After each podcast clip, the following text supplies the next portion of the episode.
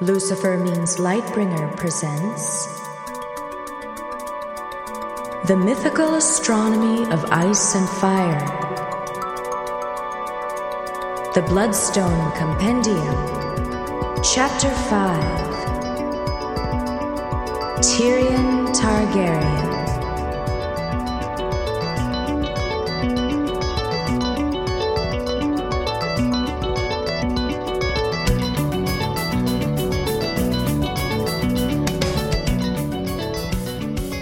Hello, everyone, and welcome to the Mythical Astronomy of Ice and Fire podcast. We've got a great episode for you today, which I think you guys are really going to enjoy. We're experimenting with format again. Last time we tried a chapter-centric episode, and this time we'll be keeping the focus primarily on one character, Tyrion Lannister, who, for my money, is a Targaryen bastard, born of King Aerys the Second Targaryen and Joanna Lannister. Why do I think this is so? Well, for a start, because of passages like this. When the Magister drifted off to sleep with the wine jar at his elbow, Tyrion crept across the pillows to work it loose from its fleshy prison and pour himself a cup. He drained it down and yawned and filled it once again. If I drink enough fire wine, he told himself, perhaps I'll dream of dragons. When he was still a lonely child in the depths of Casterly Rock, he oft rode dragons through the nights, pretending he was some lost Targaryen princeling or a Valyrian dragonlord soaring high over fields and mountains. Once, when his uncles asked him what gift he wanted for his name day, he begged them for a dragon. It wouldn't need to be a big one. It could be little, like I am. His uncle Geryon thought that was the funniest thing he had ever heard, but his uncle Tygett said, "The last dragon died a century ago, lad."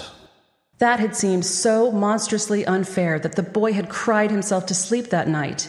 Yet if the Lord of Cheese could be believed, the Mad King's daughter had hatched three living dragons, two more than even a Targaryen should require. The quote you just heard from A Dance with Dragons is basically slapping us about the face with a rubber chicken that looks like a dragon. And it's not the only one. What we'll be doing today is examining all of Tyrion's personal symbolism, with a particular eye on anything that could be a clue about Tyrion's potential Targaryen lineage. There's a terrific A plus J equals T thread on Westeros dot org, and that's Aerys plus Joanna equals Tyrion, and that covers all the basic logistical elements of this theory, and I highly recommend that as supplemental reading material. Now, I won't be covering all the logistical elements of the theory, except to say that the world of Ice and Fire seems to have gone out of its way to suggest that Joanna and Aerys were in fact in the same location sometime in the right window for Tyrion's conception, and also that Aerys was often said to have a thing for Joanna, and that he took liberties at the bedding during her wedding to Tywin. Instead, what we'll be doing is attempting to provide evidence in support of the theory that Tyrion is half Targaryen through the use of mythical astronomy and a little study of those metatextual hints that Martin is so fond of. We'll talk about demon monkeys and hellish gargoyles, and we'll consider what Tyrion's symbolism says about his eventual role in the endgame of the series. On the way, we'll deviate into talk of Winterfell and young Brandon Stark, and we'll start to get to the heart of a burning question that everyone should have asked themselves at one point or another. What do Azor Ahai and Lightbringer, legends from the Far East, have to do with a story that is fundamentally about Westeros and the Starks, as well as the related question of, is there a connection between Azor Ahai wielding Lightbringer and the last hero wielding something remembered as Dragonsteel? Joining me on the podcast today to perform the readings from the text will be two of my dear friends, Lady Nightwind, whom you all know and love, and the talented Mister Page Lawrence, whom you all love in short order. Thanks to both of them, and thanks as always to Animals as Leaders for allowing us the privilege of playing their music on the podcast. Look them up online if you haven't already. They're terrific. Thanks to Mister George R R. Martin for writing these wonderful novels, and thanks most of all to you, the listener, reader, and downloader. The matching text of these podcasts can always be found at lucifer means lightbringer dot wordpress dot com, where you'll also get a few images and links. Warning: there will be spoilers of all types. I generally write from the standpoint which assumes that most listeners and readers will be intaking all of the Game of Thrones, A Song of Ice and Fire media, show and books. Today we'll be discussing Episode two of the newest season of H B O's Game of Thrones, Season six, so fair warning for people who are trying to ignore the show. And I did think that I was going to try to ignore the show this season, but it just seemed like it was going to be impossible. So here we are. I don't usually talk about the show on the podcast, but in this case, it's hard to ignore. So we'll be doing a little bit of show talk today. We'll also quote a bit from Tyrion's Winds of Winter sample chapter, although I'll keep that at the very end for people who want to avoid those uh, T WOW sample chapters. So, about that episode, and Tyrion's scene with the dragons. If you didn't see it, Tyrion dares to go into the dragon chamber under the Pyramid of Meereen, tells the dragons his story about wanting a dragon for his birthday, which was taken from the quote I led the podcast with, by the way, bravo H B O. And then Tyrion is able to remove the collar chains binding the dragons without being eaten. So now raise your hand if you watched that scene and you thought to yourself, that guy is a mother Targaryen. Because I know I sure did. I've been a believer for a while now, so it's pretty easy for me to see the dragons being friendly, or at least tolerant of Tyrion, as a pretty good clue pointing in that direction. Most people took it for a sign that he would probably at least be a dragon rider if he wasn't an actual Targaryen. Now, the show has not spent time establishing the sort of criteria about who can ride a dragon that's in the books. And even in the books, we don't know for sure exactly whether having Targaryen or Valyrian blood is absolutely necessary to bond with dragons.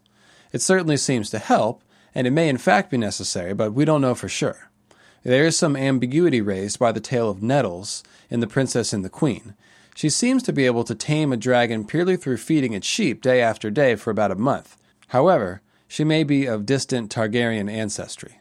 Disclaimers aside about who can ride a dragon and who can't, I really think it makes a lot of sense for Tyrion to be the son of Mad King Aerys and Joanna Lannister, and I think the clues for this are abundant. I also think it makes sense for him to be a Targaryen if he's going to be a dragon rider, and I think it's pretty clear George wants him to be a dragon rider. After all, we know he's George's favorite character, and probably the one which contains the most of George's own personality. And as you saw in the quote above, and as we'll see in the following quotes, George has written him to have dragon dreams, dragon associations, and just plain old dragons on the brain. A little earlier in the chapter, cited above, where Tyrion drinks fire wine and hopes to dream of dragons, George hits us with another strong clue, as Tyrion thinks to himself about Illyrio's unbelievable tales and promises. Next you will be offering me a suit of magic armor and a palace in Valyria. Tyrion is a lost Targaryen princeling, or Valyrian dragonlord, who rides dragons through the night, has a palace in Valyria, and wears a suit of magic armor. Got it? Good. Case closed. Thanks for coming, everyone. Now, many have noticed that the vision that the Red Priest Moqorro sees of Tyrion snarling amidst various types of dragons may well imply that Tyrion himself is a dragon. Have a look, and this is from A Dance with Dragons. Someone told me that the night is dark and full of terrors. What do you see in those flames? Dragons, Moqorro said in the common tongue of Westeros. He spoke it very well, with hardly a trace of accent. No doubt that was one reason the High Priest Banero had chosen him to bring the faith of R'hllor to Daenerys Targaryen. Dragons, old and young, true and false, bright and dark. And you, a small man with a big shadow, snarling in the midst of all. Dragons. And Tyrion. Why is Tyrion in the midst of dragons here? He doesn't sound like a victim either, but rather more like a dragon himself. He's got a big shadow and he snarls. Sounds like he's part of this great dragon dance to me. If nothing else, this quote indicates that Tyrion's fate will be intertwined with various types of dragons and dragon people. Although a lot of Tyrion's dragon associations are found in the appropriately titled A Dance with Dragons, they actually appeared all the way back in the first book. What are you reading about? He asked. Dragons, Tyrion told him. What good is that? There are no more dragons, the boy said with the easy certainty of youth. So they say, Tyrion replied. Sad, isn't it? When I was your age, I used to dream of having a dragon of my own. You did, the boy said suspiciously. Perhaps he thought Tyrion was making fun of him. Oh yes, even a stunted, twisted, ugly little boy can look down over the world when he's seated on a dragon's back. Tyrion pushed the bearskin aside and climbed to his feet. I used to start fires in the bowels of Casterly Rock and stare at the flames for hours, pretending they were dragon fire. Sometimes I'd imagine my father burning, and other times my sister. Jon Snow was staring at him, a look equal parts horror and fascination. Tyrion guffawed. Don't look at me that way, bastard. I know your secret. You've dreamt the same kind of dreams. No, Jon Snow said, horrified. I wouldn't. This quote really stands out when you reread it. Tyrion stares into fires and dreams of riding dragons and burning people. What the hell is that? It's the sort of behavior we'd expect from a Red Priest or a Targaryen, quite frankly. In addition to this startling revelation of Tyrion's childhood obsession with dragons, I think George is doing a little tricky wording thing in this passage from A Game of Thrones, taking advantage of ambiguous phrasing to imply a double meaning. Tyrion lists two kinds of dreams that he had as a boy, dreams of riding dragons and dreams of burning his family in dragonfire. Then he says to Jon, "You've dreamt the same kinds of dreams," without really specifying which dreams he's referring to. Now, the reader is led to assume that the meaning has to do with taking vengeance against a family that doesn't quite accept you, as Jon and Tyrion are both outsiders amongst their family, and this is certainly the main intent of the passage. But it can also be read, because it's written ambiguously, to imply that Jon, too, has dreamt of dragons. Jon Snow is, of course, in all probability a secret Targaryen himself, so this interpretation would make a lot of sense. Tyrion specifically mentions staring into the flames and seeing visions of a sort, again, very like a Red Priest, and this chapter actually ends with Jon doing the same. One by one, the company drifted off to their shelters and to sleep.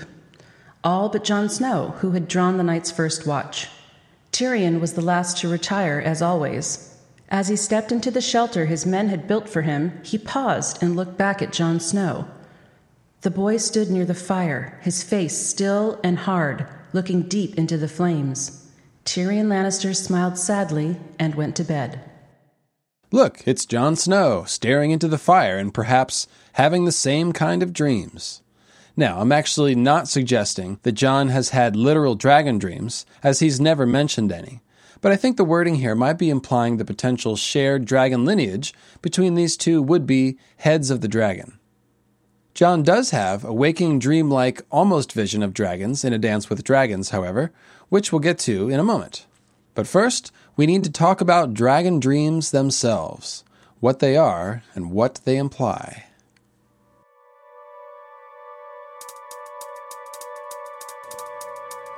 I dream of dragons.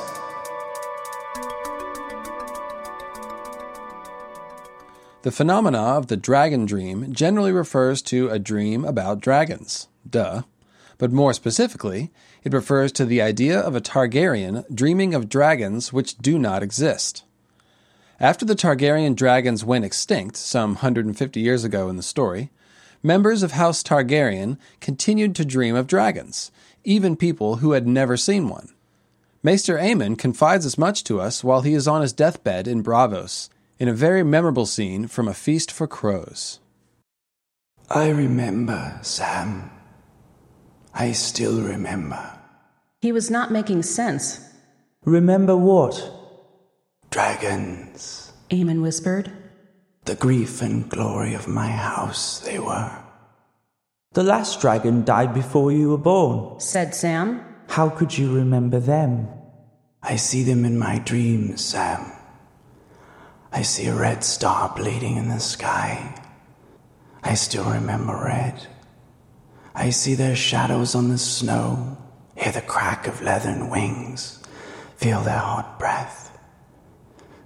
My brothers dreamed of dragons too, and the dreams killed them, everyone.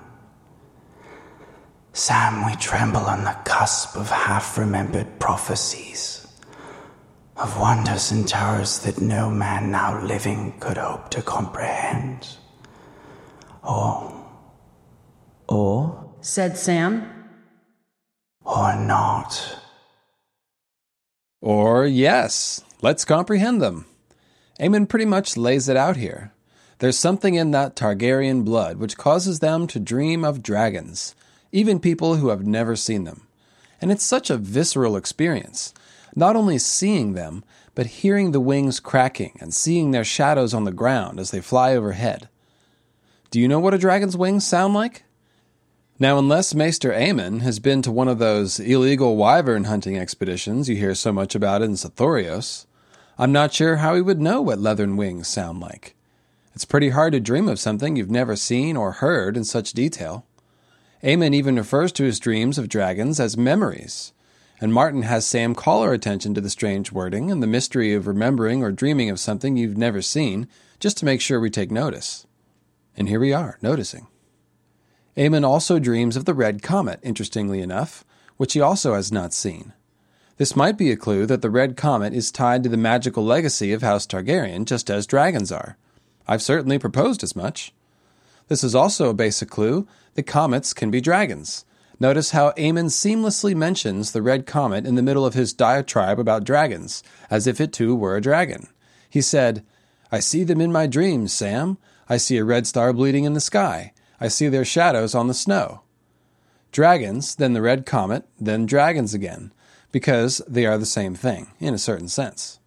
This is old news to us now, but when Martin wrote this, nobody had caught on to the red comet, moon disaster, long night thing yet.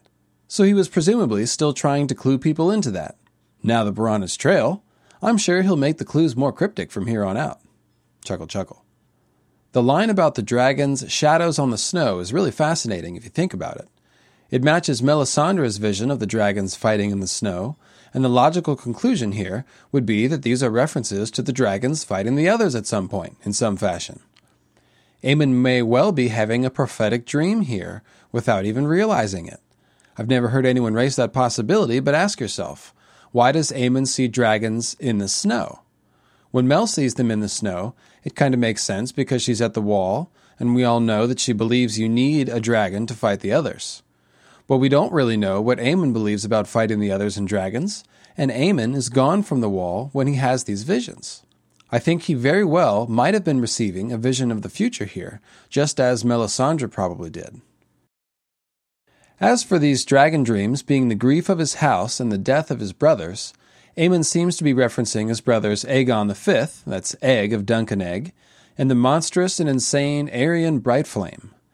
King Aegon the fifth's obsession with dragons led to the death of his friends and family, as well as himself, at the tragedy of Summerhall, where an attempt to hatch dragon's eggs turned to farce and tragedy, while his older brother, Aerion Brightflame, killed himself drinking wildfire, thinking that he would transform into a dragon.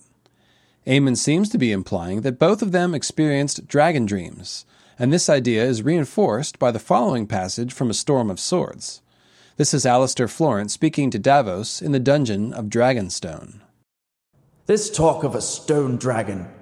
madness, I tell you, sheer madness. Did we learn nothing from Aerion Brightfire, from the Nine Mages, from the Alchemists? Did we learn nothing from Summerhall? No good has ever come from these dreams of dragons." Aerion's foolishness came from dreams of dragons in a general sense, and quite probably in a specific sense. There's also a cool line about Aerion from Jaime in the bathtub scene from A Storm of Swords, and we also get mentions of Mad King Aerys, dragons, and fire transformation. "The Targaryens never bury their dead. They burn them. Aerys meant to have the greatest funeral pyre of them all, though if truth be told, I do not believe he truly expected to die. Like Aerion Brightfire before him, Aerys thought the fire would transform him, that he would rise again, reborn as a dragon, and turn all his enemies to ash." Now, we don't know if Aerys specifically had dragon dreams, but it sure seems possible. Prophetic abilities and gifts of magical sight are often thought to be tinged with madness, both in the real-world concept of shamanic ecstasy and in A Song of Ice and Fire and many other works of literature, and Aerys was plenty mad. It seems quite possible his delusions about dragon transformation may hint at the same type of dragon dreams that have led so many Targaryens down the path of madness. I'm not saying it's the sole reason for his madness by any means, I'm just saying it could be mixed in there. What's especially interesting is how closely this statement from Jaime about Aerys matches what Aerys' daughter Daenerys eventually did. She was reborn in a great funeral pyre and woke dragons. As we saw in the last episode of our podcast about the mountain and the viper, Jon the Fiddler, aka Daemon the Second Blackfyre, had the gift of prophetic dreams and dreamt of a dragon hatching at White Walls, though it turned out to be Aeg coming into his own as a Targaryen. The poor fiddling dragon neither hatched a dragon, nor transformed into a dragon, or even much of a warrior, or jouster, or leader. Okay, so we won't pile on. It didn't go very well, suffice it to say. As Gorgon of Old Geese says, prophecy will bite your prick off every time. And apparently that's true even when the prophecy is valid. Maybe especially when the prophecy is valid. Now, Jon the Fiddler may never have stood a chance at sitting the Iron Throne, but he most definitely dreamt of dragons which did not exist and which he had never seen. Of course, the best example of Targaryen's dreaming of dragons that don't exist yet would be Daenerys herself, who twice dreams of Drogon before his dragon hatches. Success! Finally! Of course, Dany might have been led to perform an abomination, blood magic and human sacrifice, but hey, they hatched, right?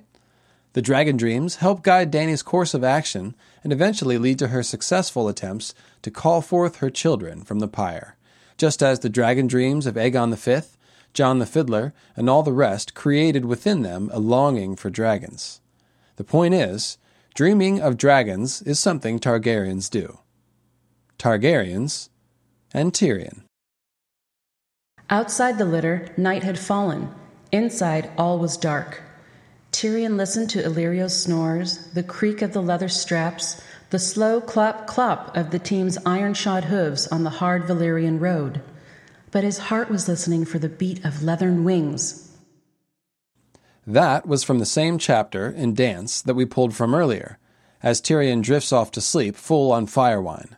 Later in that same chapter, Tyrion actually has a dragon dream right on screen. That night, Tyrion Lannister dreamed of a battle that turned the hills of Westeros as red as blood.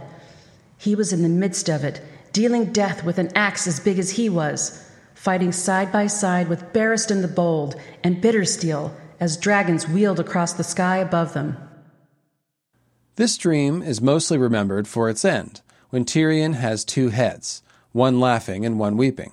Now I believe that is a reference to Nissa Nissa's cry of anguish and ecstasy, since Tyrion is a moon child in the Azor Ahai Reborn sense of the phrase.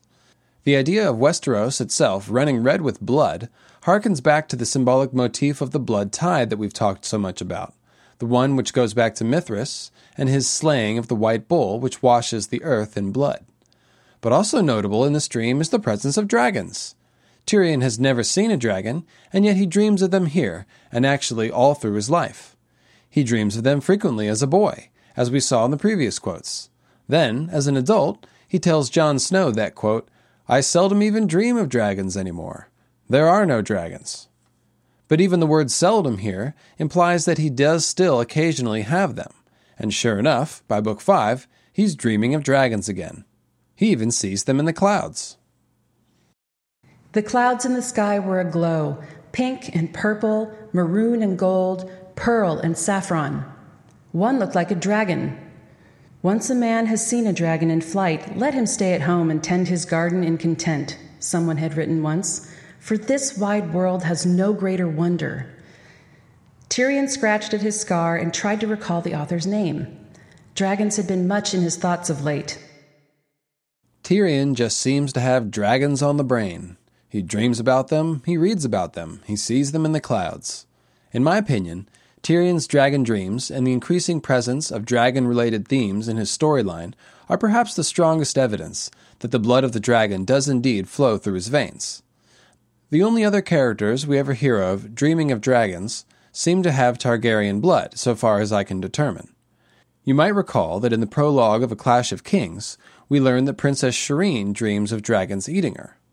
Shireen is a Baratheon, but she inherited a bit of the dragon blood from her great-grandmother, Rhael Targaryen, who married Stannis' grandfather, Ormond Baratheon, so it may be that she's turned up a bit of that Targaryen prophetic dreaming ability. Now, Targaryens do occasionally have a more general gift of prophetic dream, which the dragon dreams seem to be but one manifestation of. Daenerys the Dreamer, author of Signs and Portents, famously dreamt of the doom of Valyria twelve years before it occurred, giving the ancient ancestors of House Targaryen time to relocate to Dragonstone and survive the doom. Jon the Fiddler not only dreamt of a dragon hatching, but also of Dunk wearing the white armor of the Kingsguard, a thing which did come to pass years later. While this prophetic gift is certainly not exclusive to the Targaryens by any means, it does appear that the dragon dreams themselves might be the sole province of those who contain the blood of the dragon. Even if this isn't a hard and fast rule, we have definitely been shown repeated instances of Targaryens who have never seen a dragon having vivid dreams of dragons which are more like memories of real experiences, so it seems likely that this is a connection Martin has intended to create in the mind of the reader.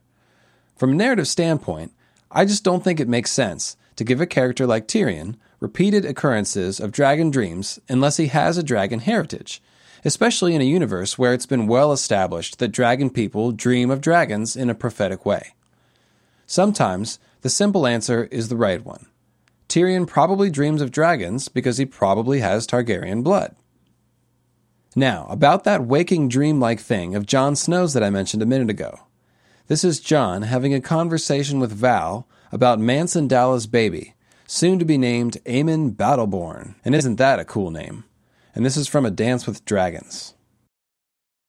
See that he stays safe and warm, for his mother's sake and mine, and keep him away from the Red Woman. She knows who he is. She sees things in her fires. Arya, he thought, hoping it was so. Ashes and cinders. Kings and dragons. Dragons again. For a moment, Jon could almost see them too, coiling in the night, their dark wings outlined against a sea of flame. We've seen clues about Jon being a king several times before, with the idea being that if Jon is Rhaegar's son, then he is royalty in some form or another. This isn't about Jon versus Dany in the line of succession, mind you, merely about his royal lineage in a general sense. So when Val says Mel sees kings and dragons in her fire, I think Martin is really talking about Jon Snow, a king and a dragon. We've already seen what was in Mel's fire vision, both dragons and Jon Snow, but the only other king that she could have seen in her fire would be Stannis, who was conspicuously absent. In other words, Jon is the only possible king that she saw. Ergo, if Mel is seeing kings and dragons in her fire, I think it can only be the potential Dragon King, or perhaps Ice Dragon King, Jon Snowgarian. You'll recall the talk of staring into the fire with Jon and Tyrion in the scene where Tyrion talks about his dragon dreams, and here these two ideas come up again side by side. The fire is where you have to look if you want to see dragons or dragon kings, apparently. The language here of Jon almost being able to see the dragons is very close to the description that we get when someone who has seen dragons remembers her dragon. This one isn't conclusive, so I don't want to make too much of it, but the experience Jon has here is interesting. Someone mentions dragons, and then for a moment, Jon can almost see them. If this were the only evidence that Jon is a Targaryen, it would be pretty weak, but since we know that's far from the case, I think Martin may well be feeding us a clue here about old Johnny boy. Anyway, the point is that Jon's almost seeing of the dragons sounds a lot like what happens when Dany thinks of her missing Drogon, a dragon which she's seen many times and which she has a psychic connection to. This is Dany's inner monologue from A Dance with Dragons. And the dragons, what am I to do with them? Drogon, she whispered softly, where are you? For a moment, she could almost see him sweeping across the sky, his black wings swallowing the stars. It makes sense that she can picture Drogon in her mind because she's seen him many times, and again, she has a psychic connection to him. But what dragon is Jon almost seeing? I'm not sure exactly what Martin is intending with this passage, but it may be a little dragon dreamlet to clue us into the idea that Jon is a dragon person, just as the scene with Tyrion talking about his dragon dreams and then telling Jon he's had the same type of dreams might be a sly wink at the idea of Jon having dragon dreams. What's funny to me is that the Jon Targaryen or Jon Snowgarian theory has gained much more traction and widespread acceptance than the Tyrion Targaryen theory. But in a way, the clues are actually stronger for Tyrion, with his flagrant and repeated dragon dreams. Remember, we heard about Tyrion having dragon dreams all the way back in the first half of Book One, and George continues to feed us clues pointing in that direction all the way through A Dance with Dragons in the World of Ice and Fire. Logistically, we may have more evidence for R plus L equals J than A plus J equals T, but I'll leave that sort of thing for others to hash out. When people start up the whole debate about who was where during Robert's Rebellion, I have to confess, I quickly collapsed into a coma-like state of boredom and a puddle of my own drool. I don't believe that's how the mysteries of the books are really meant to be solved myself. I tend to prefer analysis of the narrative themes and, of course, the symbolism, as you all know, and to me, those things scream out, Tyrion of House Targaryen. And yes, I know he'd actually be Tyrion Hill by the inheritance laws of Westeros, but again, let's not get too technical. He's a dragon spawn, that's the important thing. If his lineage comes into play, it will be the magical ramifications of that lineage that matter, I think. His ability to ride a dragon, in other words, not a tangential claim to the throne. I believe it's the same with Jon. The point of R plus L equals J is a magical lineage, not a claim to the throne.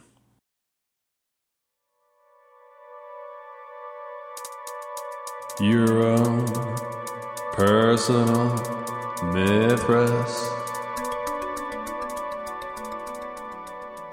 Reach out and touch flame.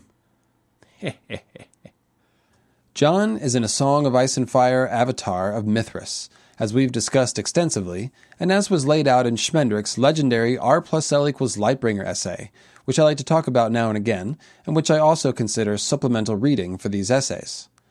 And wouldn't you know it, Tyrion has his own legend of a rock-born hero who wields the fiery weapon of a dragon, and that's the Chinese monkey demon king, Shang Wukong. I discovered this by doing a little research on one of Tyrion's more interesting nicknames, Twisted Little Monkey Demon. Apologies for the long quote here, but I simply cannot resist crazy street prophets talking about the red comet and writhing, biting snakes. The sound of some hubbub in the street intruded on his worries.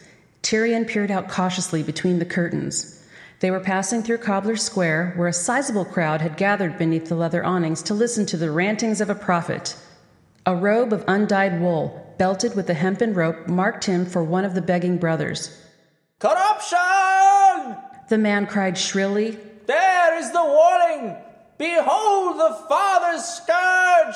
He pointed at the fuzzy red wound in the sky. From this vantage, the distant castle on Aegon's high hill was directly behind him, with the comet hanging forebodingly over its towers. A clever choice of stage, Tyrion reflected.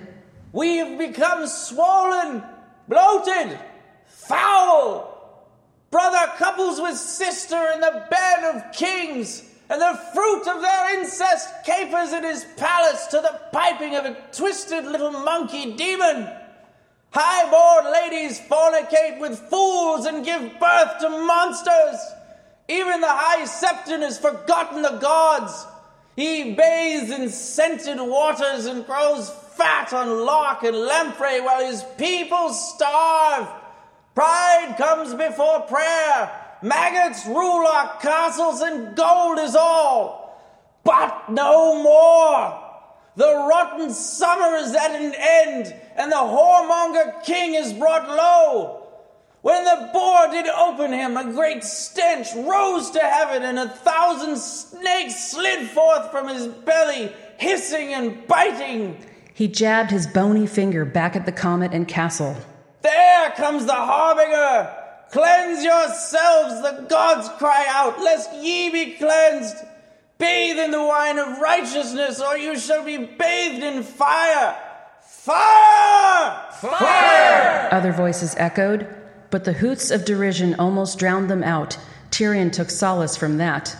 He gave the command to continue, and the litter rocked like a ship on a rough sea as the burned men cleared a path. Twisted little monkey demon indeed. We'll get to the monkey demon thing in a second, but first, a wee bit of mythical astronomy, because this paragraph is loaded, and I just can't skip on past it. To begin with, take notice of the thousand snakes pouring forth from Robert's belly, which was opened by the black devil of a boar.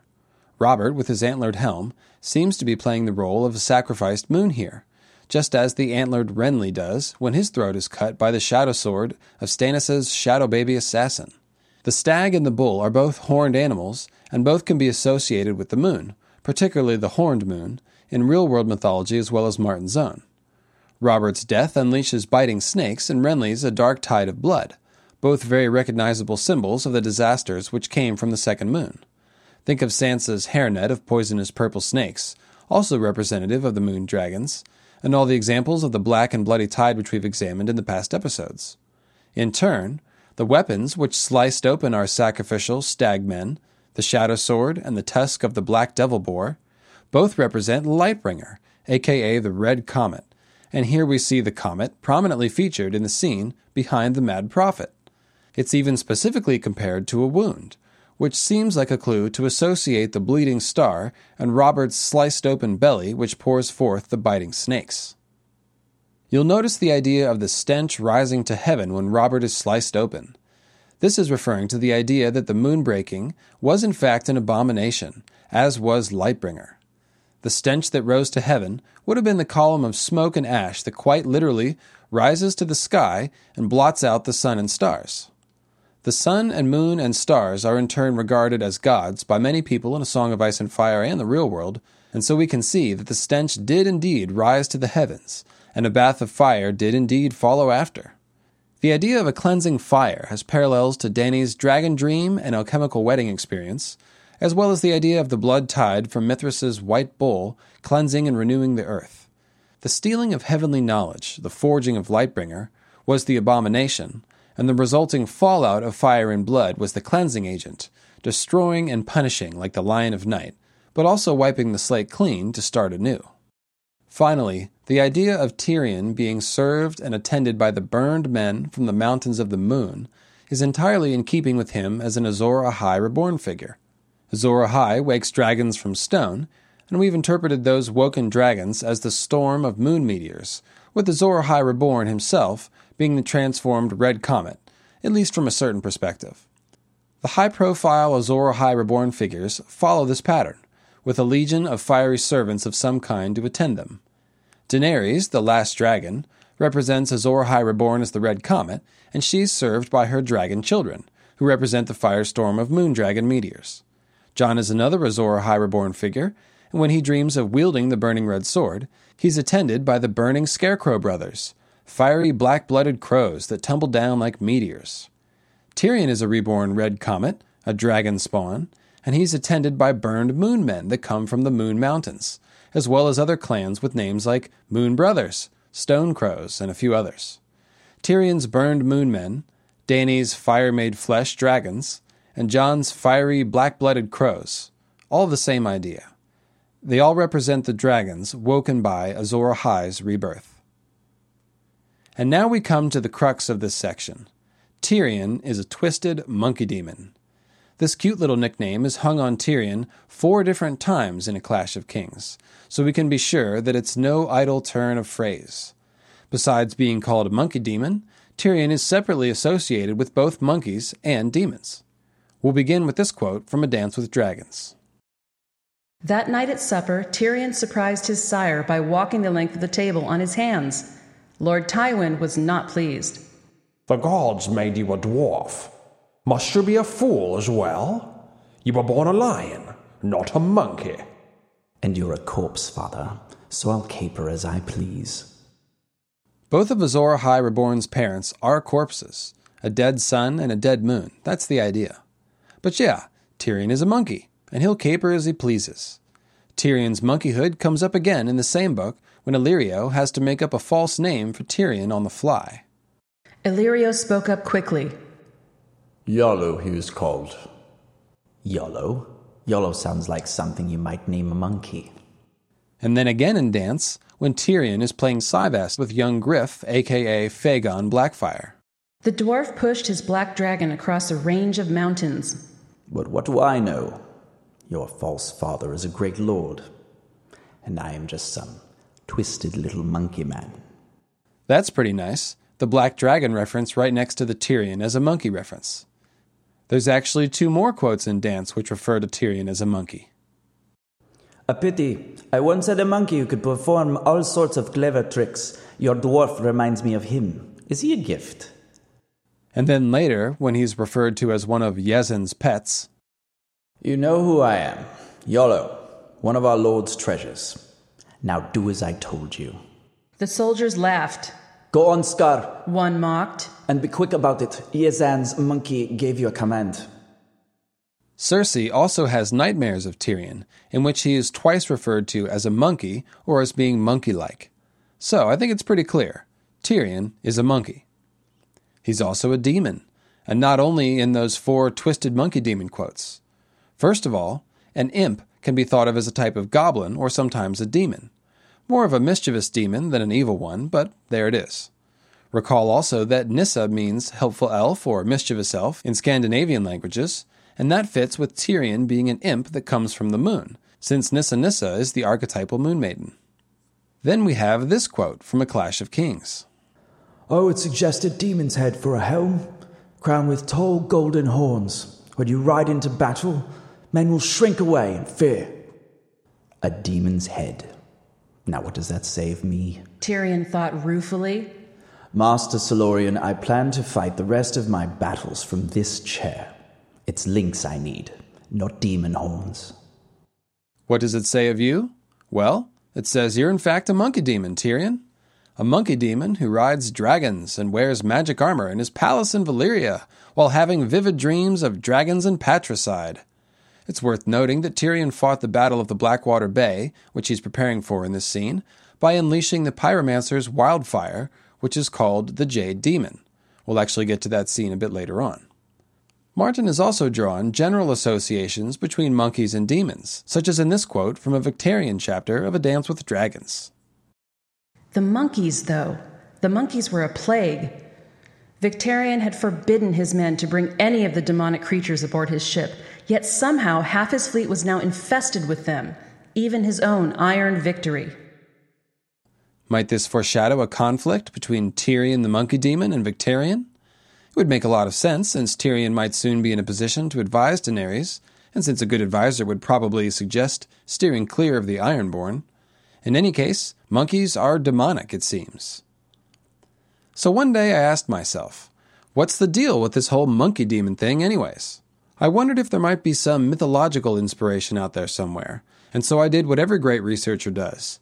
I typed monkey demon mythology into the Google box. There was one prominent result, and that's Sheng Wukong of Chinese myth. And I'll also note that he has parallel incarnations and other related mythologies from that region of the world. He's a monkey demon king born from a rock whose eyes shine like beams of light and who wields a fiery spear that he stole from a dragon, as well as magic armor that he also stole from a dragon. I kid you not, this is a real thing, and it existed long before George R R. Martin did. To get more specific, I'll be drawing from one of the four major novels of Chinese history, published during the Ming Dynasty all the way back in fifteen ninety-two, whose title is translated as Journey to the West, and which is often simply called Monkey, because the stone monkey demon king, Sheng Wukong, is the central character. It's attributed to a fellow named Wu Chang-un, and I'll be pulling from a translation done by W J F Jenner. Although I did first learn about Sheng Wukong using Google, I've now read most of this novel to gain a better understanding of his character and deeds. It's a terrific read, the battle scenes are quite epic, and the whole thing is packed with mythical astronomy. Most of the main characters are tied to stars, planets, and constellations in vivid fashion. For a great six-minute synopsis of Journey to the West, I recommend a great YouTube video by a couple of guys known as Off the Great Wall, who do fun retellings of Chinese myths and folklore. And the link for that is on my WordPress page, or you can easily look them up on YouTube. In any case, here's the deal. Sheng Wukong was born from a magic stone, which sits atop something called the Mountain of Flowers and Fruit. The magic stone develops a magic womb which, after thousands of years of absorbing the essence of the sun and the moon, stop me if this sounds familiar, bursts open to reveal a stone egg. Then the wind comes along and blows on the egg, causing it to turn into a stone monkey. Upon waking, two golden beams of light shoot out of his eyes and startle someone called the Jade Emperor. Again, this is not A Song of Ice and Fire, but ancient Chinese mythology, and as we can see, George has borrowed from it quite a bit. The Jade Emperor is one of the rulers of the Great Empire of the Dawn, for example, and both the Great Empire of the Dawn and the Golden Empire of Yi Ti, which followed after, seem to be based loosely on Far Eastern culture and mythology. Obviously, a stone demon animal waking from a stone egg sets off a few buzzers and sirens, and the magic rock reminds us of the pale stone of magical powers from which the sword Dawn was made, as well as the evil black stone that the Bloodstone Emperor worshipped, and which I believe was the source of the metal for Lightbringer.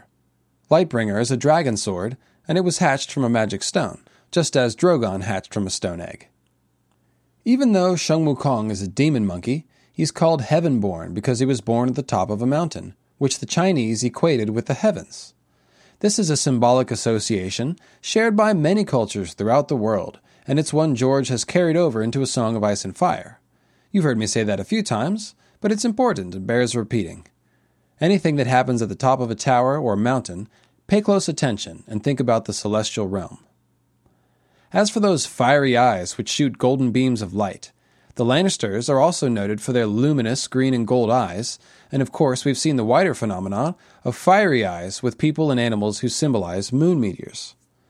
Elsewhere in the novel, it's said of Sheng Wukong that his devil eyes shone like stars. Surely the equivalency between eyes and stars can be found all over the place in world mythology, but my point here is that Sheng Wukong is a convenient fit for George's world building because of his various attributes. Sheng Wukong's fiery eyes can also see through illusion. He's constantly exposing body-snatching demons posing as normal people and destroying them.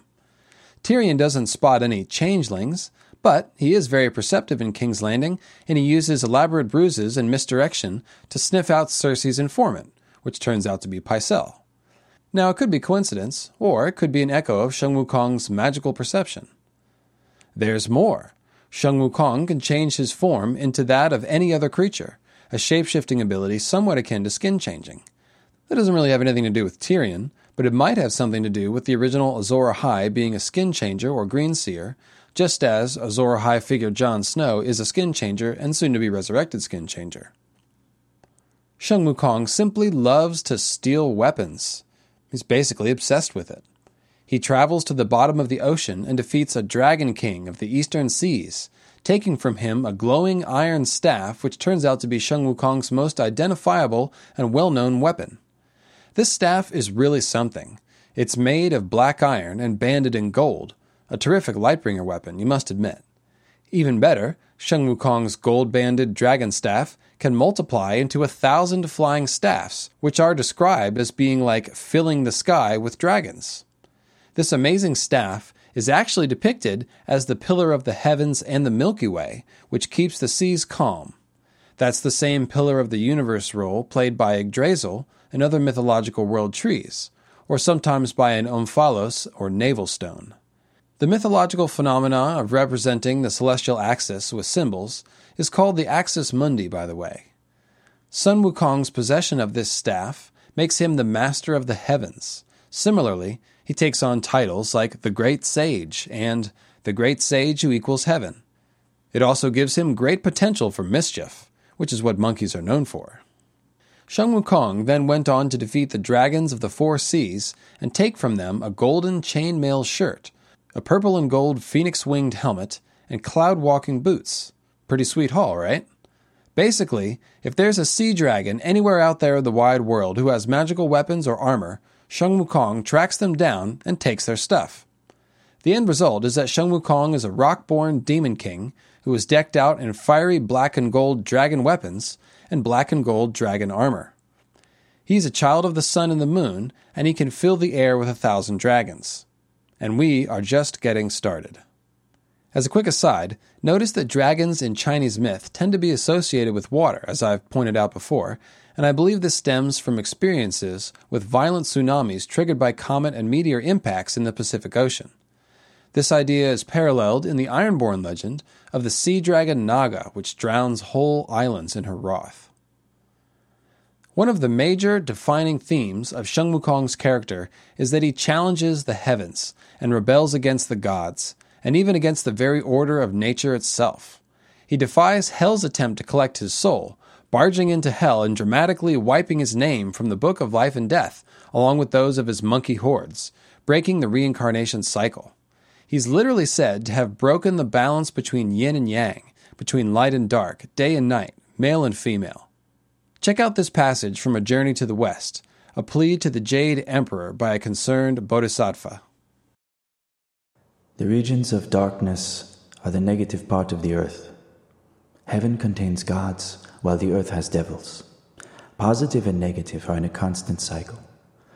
Birds and beasts are born and die. Male and female alternate. Life is created and change takes place. Male and female are conceived and born. This is the order of nature, and it cannot be changed. Now the evil spirit, the heaven-born monkey of the water curtain cave, on the mountain of flowers and fruit, is presently giving full rein to his wicked nature, committing murders and refusing to submit to discipline. He killed the devil messenger of the ninth hell with his magic, and he terrified the ten benevolent kings of the underworld with his power. He made an uproar in the Senwar Palace, and crossed some names out by force. He has made the race of monkeys completely uncontrollable, and given eternal life to the macaques. He has annulled the law of transmigration, and brought them beyond birth and death. I, impoverished monk that I am, importune the might of heaven by presenting this memorial. I prostrate myself to beg that heavenly soldiers be dispatched to subdue this fiend, bring the positive and negative back into order, and give lasting security to the underworld. That's the very essence of what The Long Night is about, breaking the cycle of the seasons and of life and death. The gods are of course very disturbed at Sheng Wukong's actions, and so they decide to invite Sheng Wukong to heaven as a ploy to fool him into thinking he's being honored, but the real goal is to try to control him. This backfires as Sheng Wukong sees through their scheme and steals a bunch of really cool stuff from heaven, like the peaches of immortality and the royal wine of the gods, and then returns to earth. For this, he is called the Wrecker of the Heavenly Palace. Sheng Wukong is pretty much on a lifelong quest to gain immortality, which he actually does several times over, stealing the peaches here and crossing his name from Death's book previously. All of this fits very nicely with the themes of the Azor Ahai story, challenging the gods and stealing fire from heaven, breaking the cycles of life and nature, and seeking to escape death and live forever. Tyrion himself challenges, defies, and eventually kills his own father in violation of the most sacred laws of the gods. An egg learned to be a man, cultivated his conduct, and achieved the way. Heaven had been undisturbed for the thousand kalpas, until one day the spirits and gods were scattered. The rebel against heaven, wanting high position, insulted immortals, stole the pills, and destroyed morality. Sheng Wukong goes on to seriously whoop ass against the army of heaven, who are depicted as star warriors, defeating one hundred thousand of them single-handedly. He doesn't just defeat them, he makes a mockery of them. In fact, that's a major part of Sheng Wukong's character, and this is a very good match for Tyrion. He basically talks shit to everyone, without exception. Sheng Wukong is even described as impish in the Chinese epic novel, or at least in the English translation of it. Basically, Sheng Wukong talks a big game and then backs it up, destroying or driving off everyone that the Jade Emperor can throw at him with his unbeatable black fire staff and various other tricks and weapons and magics.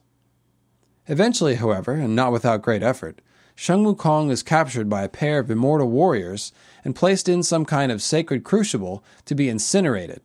But after forty-nine days of burning, the crucible is opened and out pops Sheng Wukong, stronger than ever, and now armed with fiery, enhanced magical sight. In other words, Sheng Wukong was forged like a sword and reborn in sacred fire. That's an amazingly tight correlation to the wording of the Lightbringer myth, and to Dany's experiences of being forged like a sword and reborn in fire, and more generally to the idea of a flying meteor sword that was born from a burning moon rock. As for Tyrion, there may be a humorous echo of this story in A Dance with Dragons, when he was trapped inside a wine barrel on his voyage across the Narrow Sea.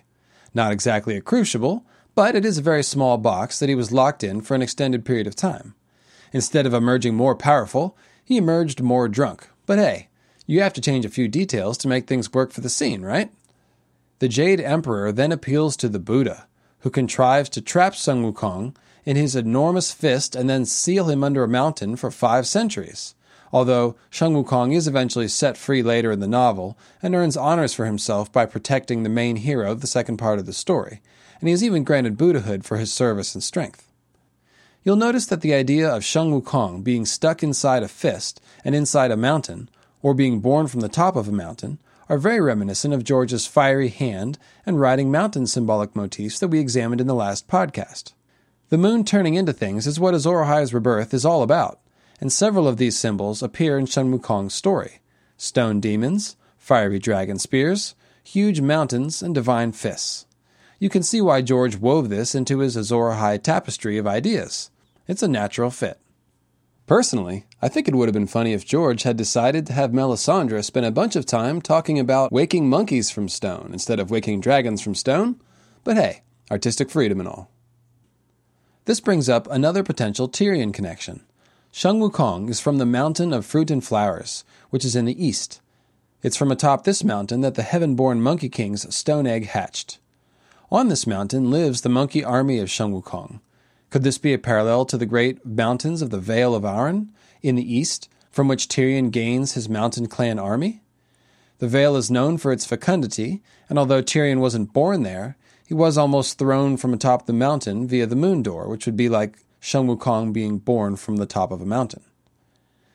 Saving the best Sheng Wukong correlations for last, it seems that one of the many weapons and magics he can employ is to summon up a storm, which sounds a lot like the Long Night, quite frankly.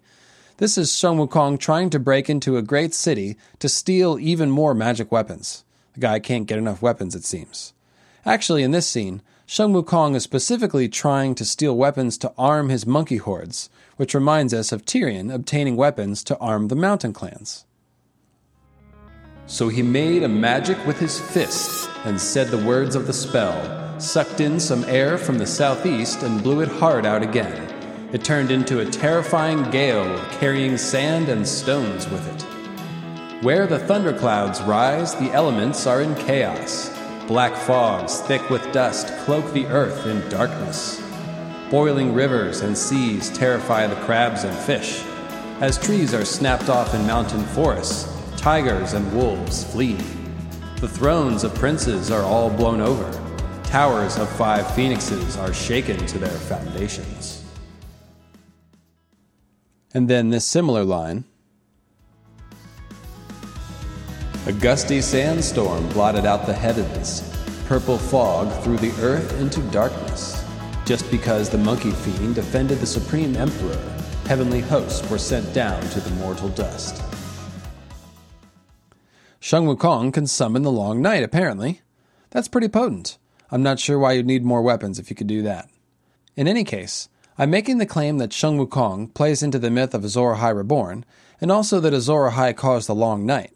So, it's pretty sweet to see that Sheng Wukong carries the Long Night in his back pocket. On a different occasion, Sheng Wukong is battling the Demon King of the North, who fights with a shining sword, a helmet of dark gold, and black steel armor, it should be noted. And Sheng Wukong actually threatens to pull down the moon with his two hands and bash the Demon King with it. I kid you not. The Long Night parallels continue in another line, where Sheng Wukong is called a hairy-faced thunder god. And don't forget, he pulled out the pillar of the Milky Way and carries it about with him, giving him true dominion over the heavens and the earth. This also gives him the ability to disrupt the cycles of nature, block out the sun, pull down the moon, shake the world to its foundations, fill the air with flying dragons, and destroy the star army of heaven. In addition to the parallels with Tyrion's story, you can see that the basic elements of the Sheng Wukong myth are also very analogous to that of Mithras and Azor Ahai, and that's not a coincidence. Here's what I think is going on. Essentially, at some point early in the writing process, Martin must have decided he wanted to create a central fable for his world involving a flaming sword, dragons, comets, and resurrection. At this point, I believe Martin began collecting all the interesting myths of flaming swords, comets, dragons, and resurrection. Best of all, stories which contained more than one of these elements.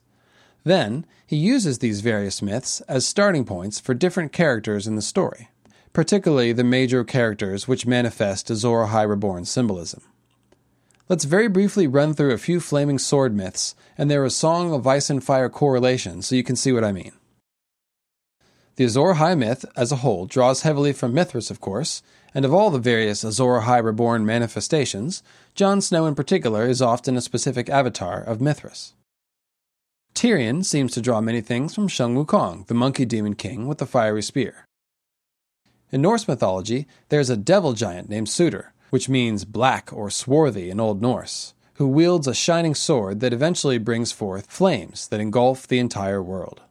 I'm sure you can see the clear parallels to Azor Ahai there, and possibly to Jon Snow, who dresses and armors in black, but dreams of wielding a burning sword. And also to Daenerys, who is poised to engulf large parts of the world in blood and fire, and whose dragons are like a flaming sword above the world. Tyrion, besides being a demon, is also a giant on many occasions, so perhaps he's channeling a bit of Suture as well. Sir Arthur Dayne, the Sword of the Morning, and his alive with light sword Dawn, borrows quite a bit from King Arthur's glowing sword Excalibur. Excalibur was a sword which shone so bright at times that it actually blinded his enemies. A real Lightbringer, you might say. In some tales, Excalibur is the same as the sword Arthur pulled from the stone, which might have been a part of the basis for the idea of Dawn being made from a magical stone. In other versions, the sword pulled from the stone is eventually broken and replaced by Excalibur, which reminds us quite sharply of the last hero and the idea that he broke his sword and later ended up slaying others with something remembered as dragonsteel. There's actually a ton of Arthurian references in A Song of Ice and Fire, as Lady Gwyn of Radio Westeros can tell you, but let's keep moving for now. I've even mentioned the old Hanna-Barbera cartoon, Thundar, as a potential influence on the Azor Ahai Long Night mythos, because good old Thundar the Barbarian has a sun sword, which is basically something like a lightsaber, and the backstory of the show is a red comet streaking in between the Earth and the Moon, and causing such environmental disaster that the modern technical world is thrown back into a medieval swords and sorcery environment. Sounds familiar, right? Well, George is hugely into cartoons and comics, and Thundar came out way back in nineteen eighty-four, so don't doubt for a second that he might get an idea from a show like Thundar. If you do doubt me in any way, just look up the intro to the Thundar show on YouTube and prepare to lose your mind a little. It's like the events of The Long Night animated by Hanna-Barbera. In summary, my hypothesis is that George decided he wanted to write about flaming swords, and so he looked for all the cool flaming sword myths he could find and worked them in wherever it made sense. Sheng Wukong works so nicely for Tyrion because Sheng Wukong's story shares so many elements with Mithras, and the idea of Tyrion as a monkey makes a lot of sense with his character and stature. It's his own personal Mithras. The conclusion I draw from all this Sheng Wukong stuff, besides, wow, that's pretty cool that George is into Chinese mythology, is that Tyrion gets his own rock-born, flaming weapon-wielding mythological forefather because he is one of the three heads of the dragon, and a secret Targaryen. We've seen many characters who are definitely not Targaryens play the role of Azor Ahai Reborn, but none with the kind of extensive correlations to myths of warriors with flaming weapons which we find in Tyrion, Jon Snow, and Daenerys, with one notable exception. As for that exception, it's Arthur Dayne and his Arthurian symbolism, and he's definitely not a Targaryen. However, I have proposed in an older essay that the occasionally purple-eyed and silver-haired Danes have a common ancestor with Valyria, the vanished great empire of the Dawn, and specifically the purple-eyed Amethyst Empress. Also, the Sword of the Morning archetype seems to be the light half of the Lightbringer yin and yang, with Azor Ahai's black sword being the dark side, naturally, and so it makes sense to see extensive manifestation of a well-known flaming sword myth like that of King Arthur and Excalibur in the person of Sir Arthur Dayne, the Sword of the Morning. There can be little doubt that Dawn and House Dayne have something to do with the Lightbringer legend, no matter how you see the details shaking out. And while we're talking about yin and yang, I neglected to point out previously in our essay about the Bloodstone Emperor that yin is the dark side of yin and yang, and one of the names of Azor Ahai is Yin Tar. If you wanted a clue that Azor Ahai and Lightbringer are from the dark side, then there you go. They are literally the force of yin. I think that's a pretty clever tip-off there.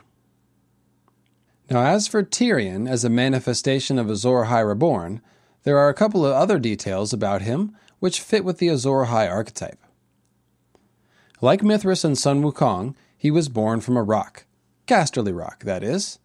That's the rock in whose bowels he sits while lighting fires and dreaming of dragons. His mother died at his birth, which is a standard for any real Azor Ahai Reborn player. The moon dying at Azor Ahai's rebirth is kind of the central event to this whole drama after all. Jon and Dany's mothers both die in conjunction with giving birth, and Joanna Lannister does the same. We've seen Azor Ahai Reborn depicted as a monster in the case of dead lizard baby Rhaego, as well as a dragon which came to life with human sacrifice. and there may be a nod to this in the form of the monstrous rumors about Tyrion's birth, which Oberyn repeats to him right before his fight with the Mountain. He tells Tyrion that he heard that Tyrion had been born with a tail, and a monstrously large head, thick black hair, an evil eye, lion's claws, and teeth so large he couldn't close his mouth. Azor Ahai's rebirth heralded the fall of the Long Night. This is one of my biggest claims in all of my research, and there's a clue about this in that same scene with Oberyn and Tyrion. Oberyn continues on to say that Tyrion's birth was a curse for Tywin, the son, and an ill omen for the realm, to which Tyrion quips, "Famine, plague, and war, no doubt. It's always famine, plague, and war. Oh, and winter, and the long night that never ends." George is telling us the truth about Tyrion and Azor Ahai in plain language, but he's hiding it with sarcasm. Oh yes, his birth heralded the long night. He's got magic armor and a palace in Valyria, I roll, I roll. He must be some sort of lost Targaryen prince, chuckle, chuckle, wink, wink. Say no more, George. Say no more. To sum up all of that, we have seen that Mister Martin based large parts of his Lightbringer legend on Mithras, and that he chose to manifest those elements in Jon's arc specifically. Having already conceived of the character of Tyrion as a Targaryen early on, and one of the three heads of the dragon, he must have seen the Sheng Wukong figure as a kind of personal Mithras-type myth for Tyrion's character. Sheng Wukong is basically the monkey version of Azor Ahai, and that's more or less what George has done with Tyrion's character by making him a monkey demon dragon spawn. Consider also that Sheng Wukong is basically a chaos agent who has the potential to tip the balance of world events, and I think that's exactly the kind of role Tyrion is shaping up to play. He had a dramatic effect on young Jon Snow. He took many momentous actions at King's Landing. He had a dramatic effect on young Griff's course of action, and soon he'll be in a position to have an effect on the mother of dragons. Dragons old and young, true and false, bright and dark, and you, a small man with a big shadow, snarling in the midst of all.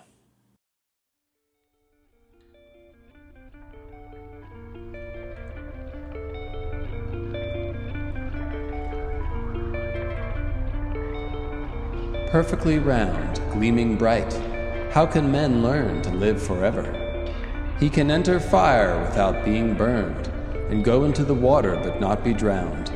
He is as bright as a mani pearl. Swords and spears cannot harm him. He is capable of good and capable of evil. When faced with the choice between good and evil, he might do either. If he is good, he becomes a Buddha or an immortal. If bad, he grows fur and horns. With his boundless transformations, he wrecked the heavenly palace. Nor can thunder generals or divine troops take him.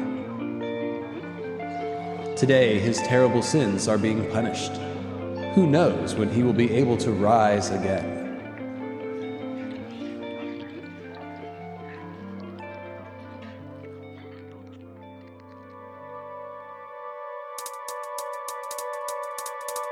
Your friendly neighborhood gargoyle.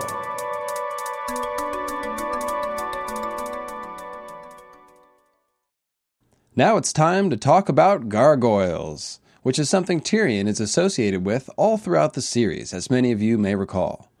The second half of this episode will primarily deal with the connection between Tyrion and gargoyles and its implications for the story, but interwoven throughout will be talk of Winterfell, Bran, and the Last Hero. It turns out to be impossible to talk about Tyrion the Gargoyle without bringing up Winterfell, Bran, and the Last Hero, so that's what we'll do. For example, the first place that we see Tyrion described as a gargoyle is Winterfell, and Winterfell is in turn famously decorated with gargoyles.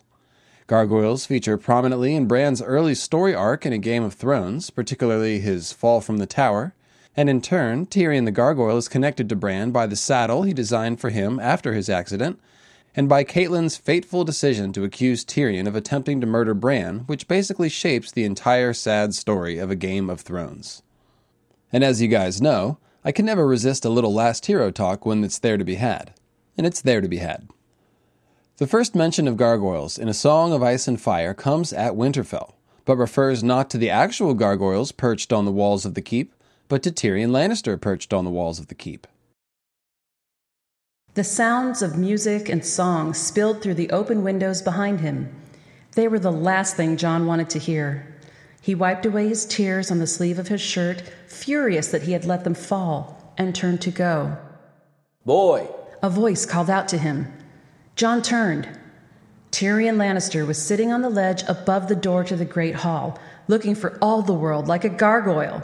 The dwarf grinned down at him. Twenty-three pages later, we start hearing about gargoyles on the tops of buildings at Winterfell, and by this time, we've most likely forgotten about Tyrion being called a gargoyle as he perched atop a building at Winterfell. But I would suggest that there's a deliberate connection being drawn.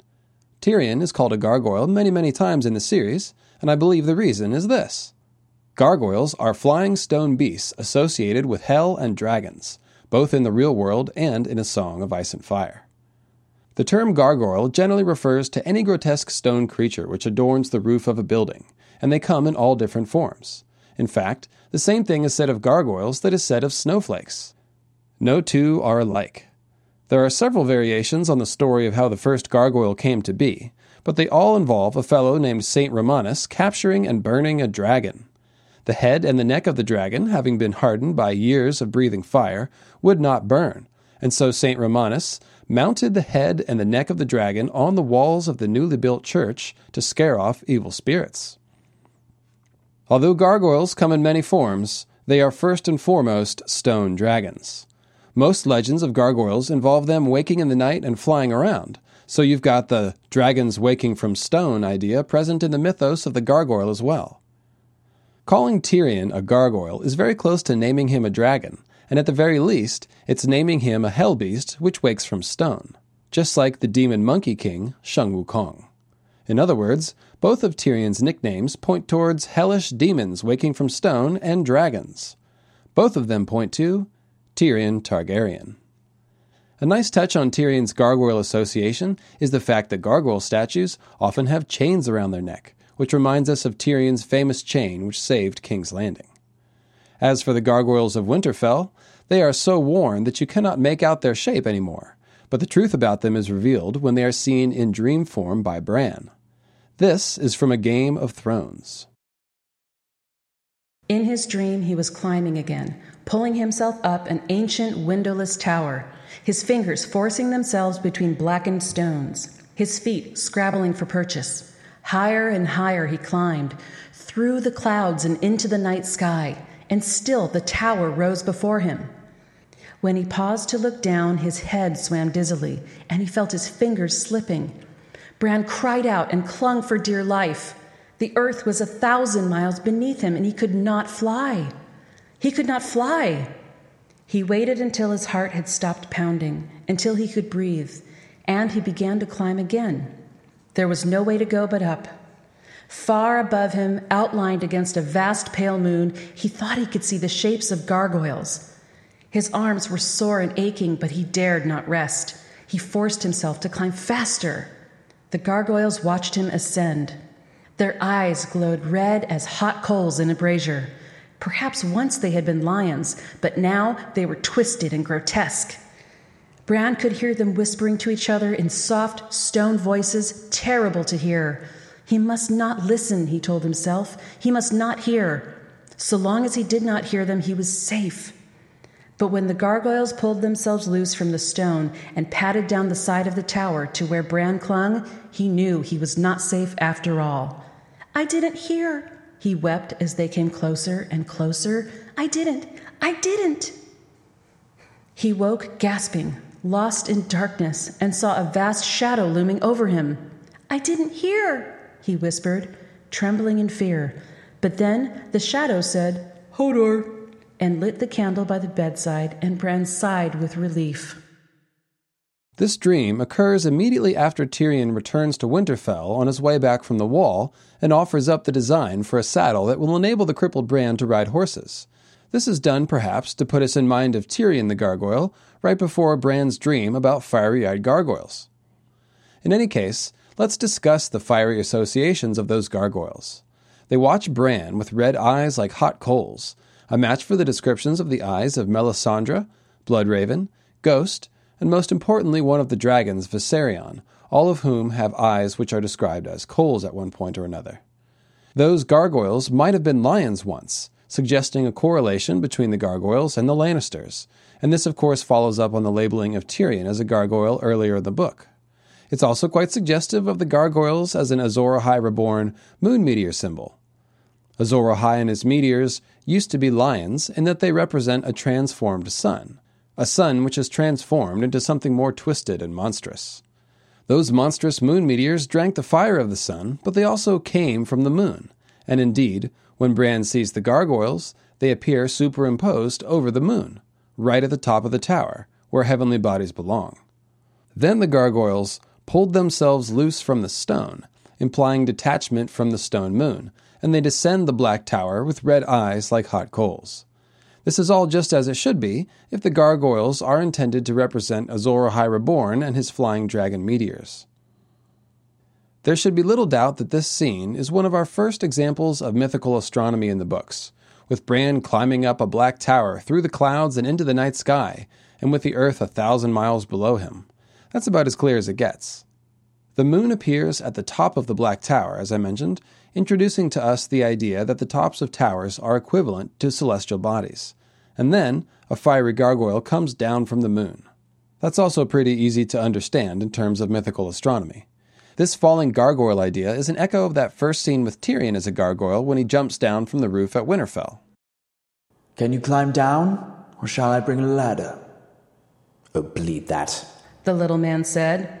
He pushed himself off the ledge into empty air. Jon gasped, then watched with awe as Tyrion Lannister spun around in a tight ball, landed lightly on his hands, then vaulted backward onto his legs.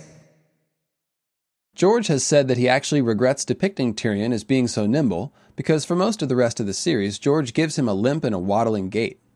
Regardless, Tyrion the gargoyle jumps down from the sky, spinning like a ball, giving us the image of a falling moon meteor, just as the gargoyle coming down from the moon in Bran's dream did. Gargoyles come down from the moon because they represent one aspect of the moon meteors. George puts the words, bleed that, into his mouth as he falls, which is the only time anyone uses that expression in the books, and I think the purpose is to create the image of a bleeding star or bloody stone falling from the sky. And Jon watches with awe. Since Bran is the one who falls from the tower, it's pretty clear Bran must also be representing the moon's fall from the heavens. He's specifically pushed out of the top of a tower by a sun figure, so there's really not much wiggle room here. His head swims in that scene, which creates the image of a moon face going swimming in the ocean, the familiar moon drowning symbol. Bran weeps with fear, and of course the moon crying meteor tears is a symbol you guys are well familiar with. Then he wakes lost in darkness, just as Azor Ahai Reborn wakes lost in the darkness of the long night. As always, the various incarnations of the moon meteors all tell us different things about Azor Ahai Reborn and Lightbringer. It may seem weird that Bran and the gargoyles are representing the same thing, but we can learn different lessons from each. We'll start with Tyrion. Generally speaking, the fiery gargoyles show us monsters coming from the moon, which is easy to understand, but I should also point out that gargoyles are pretty consistently associated with protection and warding against evil spirits. That's why you find them on the walls of churches and cathedrals. We've seen Azor Ahai Reborn sometimes depicted in this kind of role, such as with Sandor, the Hellhound version of Azor Ahai Reborn, protecting and avenging Moon Maiden Sansa Stark, and with the idea of Oathkeeper being used to avenge and protect Ned's children. Tyrion himself also protects Sansa from Joffrey's abuse, and later plays a protective role for Penny the Dwarf Girl, with a gargoyle reference specifically hung on Tyrion in one of those scenes. We'll check that out in a moment, actually. Tyrion also successfully saves King's Landing from Stannis. That's quite the act of protection, and there's once again a terrific gargoyle quote right in the middle of the battle.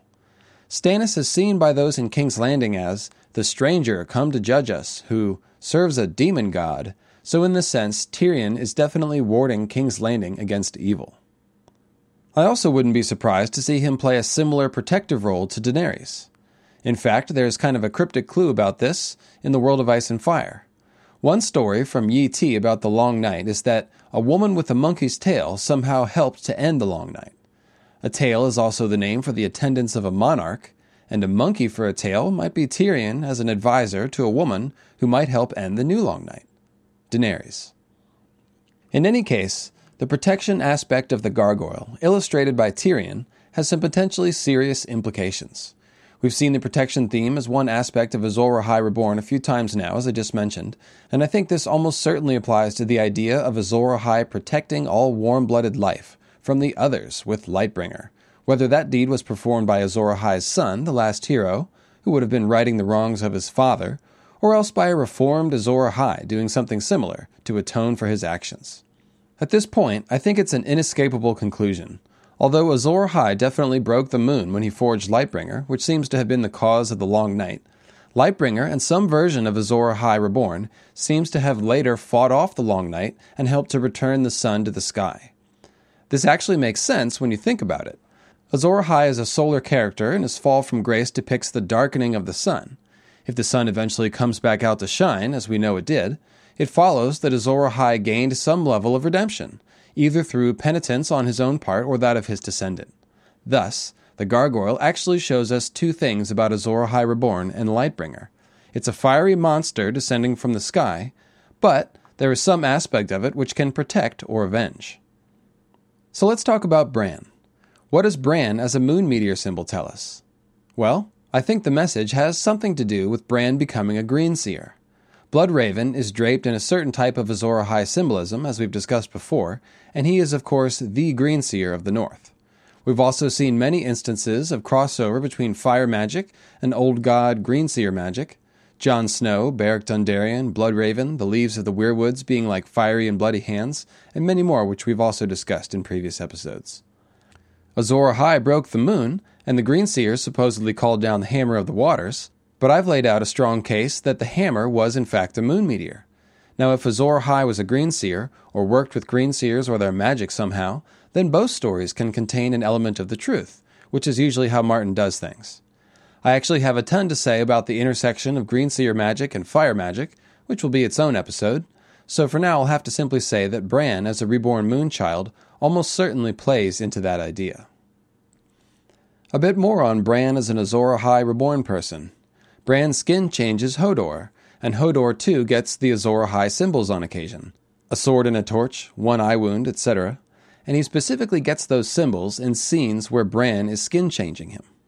There are some great Lightbringer forging metaphors in those scenes too, particularly at Queen's Crown with all the lightning and its broken tower top, and that creepy scene at the Night Fort. Another time, another time. This can indicate that Azor Ahai might have done a bit of body snatching, which is exactly the kind of thing we should expect from him if indeed he was a greenseer, as I am coming to suspect he may have been.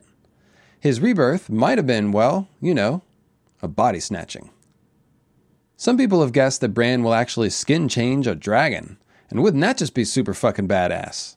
I've always liked that idea, and it would totally fit with the symbolism of Bran's fall from the tower as a parallel to the hatching of the moon dragons. If Azor Ahai was some kind of dragon-riding greenseer, then it makes sense for a greenseer like Bran to be a kind of dragon rider.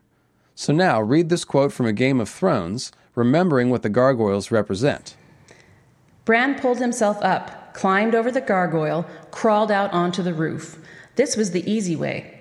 He moved across the roof to the next gargoyle, right above the window of the room where they were talking. All this talk is getting very tiresome, sister, the man said. Come here and be quiet. Bran sat astride the gargoyle, tightened his legs around it, and swung himself around, upside down. He hung by his legs and slowly stretched his head down toward the window. The world looked strange upside down. A courtyard swam dizzily below him, its stones still wet with melted snow. Bran looked in the window. Bran sat astride the gargoyle. Dun dun dun. Now, I'm not sure if we can interpret this as a foreshadowing of Bran riding a dragon in the future or not, because he's sitting astride the gargoyle right before the sun figure pushes him out of the tower, which is more like Bran riding a moon dragon down to a fateful impact with the earth. However, we can note that Bran is currently learning to fly, as is said many times, and he's being taught to do so by a Targaryen greenseer. Who knows? We'll just have to see what happens. As a side note, the idea of Bran hanging upside down from a dragon's belly, like some sort of expertly skilled Mongol horseman or Luke Skywalker in The Empire Strikes Back, is pretty entertaining. Come on, H B O, let's blow that C G I budget. I'm telling you, it'll be great. Okay, enough joking around. This this is serious. Let's be serious now. I've talked about the theme of the Bloodstone Emperor Azor Ahai being one of stealing from heaven, of trying to climb too high. Just like the morning star is perceived to be trying to rise before the sun and steal its glory, as if it were the sun itself, the high god, only to fail and fall back down to earth. The Bloodstone Emperor Azor Ahai tries to gain starry wisdom, the heavenly fire of the gods. There's an echo of this theme in Bran's scene here, as he's literally climbing a tower into the heavens, only to be pushed out of the tower because of something he knows. It's forbidden knowledge that almost cost him his life. He tries to unhear what he has heard, screaming, "I didn't hear!" But of course he did hear, and he does know, and this knowledge cost him a fall from the tower. Ultimately, this event resulted in a transformation. Bran dreams while in his coma, and actually seems to begin to tap into his Greenseer abilities before waking, when he finally learns to fly, and astrally projects himself all over Westeros and sees events that are actually occurring, albeit in somewhat symbolic fashion. This is the Azor Ahai Reborn story, a man who reached for the stars and got burned, and then was transformed. The big question now is, how did his story end? Perhaps the most obvious and important implication of the idea of Bran as an Azor Ahai Reborn figure is that Bran seems to be closely mimicking the arc of the Last Hero, and here we'll deviate for the aforementioned Last Hero talk. The Last Hero journeyed into the frozen dead lands, seeking out the children of the forest, and ended up working against the others in the Long Night. That's pretty much Bran's storyline so far. The Last Hero had a sword, which broke, and twelve companions, who died, as well as a dog and a horse, who also died. Bran himself may be the broken sword, if you want to take it that far, with a wolf for a dog and an elk for a horse. My buddy from the Westeros dot org forums, known as the Last Milnebonian, has an interesting theory that Bran has met twelve people on his journey that have either died or will die as a correlation to the Last Hero's twelve dead companions. And you can find a link for that on my WordPress page, as usual. Regardless of the smaller details, Bran is definitely retracing the important footsteps of the Last Hero. Ironic metaphor alert. Bran, footsteps, nah, well... Bran, as a falling moon meteor figure and a Last Hero figure, is also another corroboration that the Last Hero story is somehow connected to the idea of Azor Ahai Reborn. Now, Bran being a Last Hero figure also clues us into the idea that the Starks are probably connected to the Last Hero as well, an idea which we already had, of course, and thus to Azor Ahai Reborn. The mystery of how the Starks, the Last Hero, and the Last Hero's Blade of Dragonsteel are connected with the myth of Azor Ahai and Lightbringer is one of the biggest mysteries in the books, in my opinion. It's the whole reason that Jon being half Targaryen and half Stark is significant, for one thing, and I believe it will figure into the ultimate endgame of the series. I mean, ask yourself, why all this to-do about Azor Ahai and Lightbringer, a fantastical myth from the other side of the world, in a story which is squarely centered on Westeros and the Starks? There must be some connection, right? I'm claiming Azor Ahai, also called the Bloodstone Emperor, caused the Long Night, but the most famous effect of the Long Night, besides the general darkness, was the invasion of the Others, which happened in Westeros. In order for all this Azor Ahai stuff to be relevant, there needs to be a connection to the main events in Westeros. Everyone can see that the dragons and the Others are on some sort of collision course. People can see there's a connection, a date with destiny, in other words. Many think that the solution to the ice demons might involve heroes who are dragon-blooded people riding dragons, the three heads of the dragon, if you will. I mean, you could also look at it the other way around, pun intended, and say that the elegant ice elves are the solution to the fire monsters. But the point is, what's the connection? Because all things come round again in A Song of Ice and Fire, the same thing must have happened in the past. This would be the place where Azor Ahai and Lightbringer connect to the Last Hero, Dragonsteel, and the Starks. Similarly, everyone can see the parallels between Jon and Dany, and that they are both the clearest manifestations of Azor Ahai Reborn, but one is associated with fire, and the other with ice. Pun intended once again. Lyanna herself is specifically associated with the Blue Winter Rose, and Jon has the black ice theme featured prominently in his storyline. Now let me tell you, I think the debate about which one is really Azor Ahai Reborn is kind of silly. They're both Azor Ahai Reborn, but one is Azor Ahai Reborn in an icy sheath. The interaction between Jon and Dany stands to figure prominently in the conclusion of the story, however you envision that meeting going down. The question is, what happens? What is the interaction between ice and fire? Between other and dragon? I have some ideas about that, actually. It's one of the big conclusions, which all of my essays are building up to. Here's a bit of a clue about that, and it brings us back to gargoyles again. The real ones carved from stone this time, not people symbolized by gargoyles. I've actually been waiting to bring this topic up for a long time, so check this out. There are actually only two castles in all of Westeros, nay, in all of A Song of Ice and Fire, which are warded with gargoyles. And those two castles are the First Keep of Winterfell, which is the oldest part, built by Brandon the Builder, and Dragonstone, the ancestral home of House Targaryen, which was built by the Valyrians. That's quite a fascinating parallel, don't you think? Putting gargoyles on castle walls is nothing special. That's where you'd expect to see them, after all. And if George had randomly sprinkled them on various castles throughout the land, we wouldn't think much of it. But instead, we find them exclusively at these two extremely significant castles. This tells us much and more, I believe. The gargoyles of Dragonstone are all hellbeasts of various kinds, with dragons being chief among them. The two on Crescent's balcony are a hellhound and a wyvern, for example, and of course the dragons are everywhere.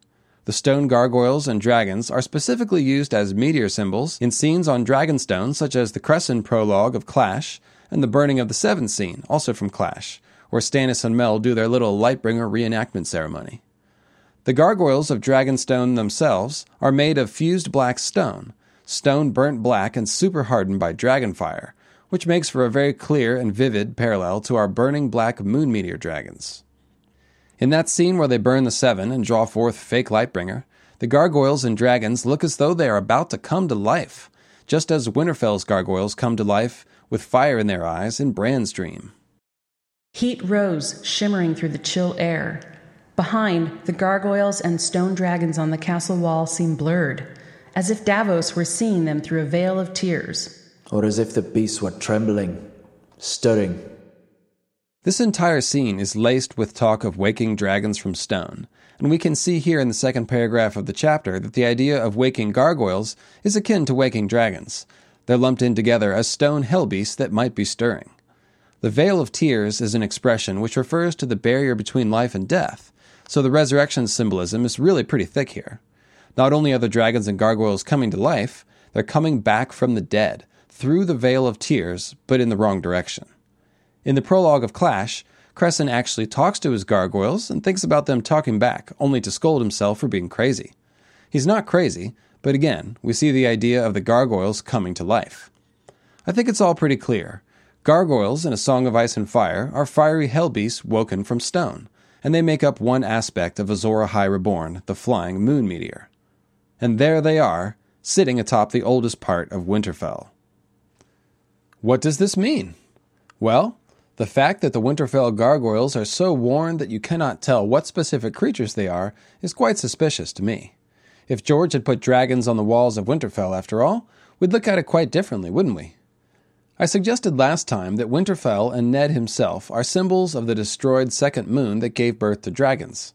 This would be the fire moon in my hypothesized ice moon, fire moon scenario. But wait. Isn't Winterfell and House Stark a symbol of the North, the cold and frozen lands? Well, actually, what Winterfell is, is a bulwark against the cold.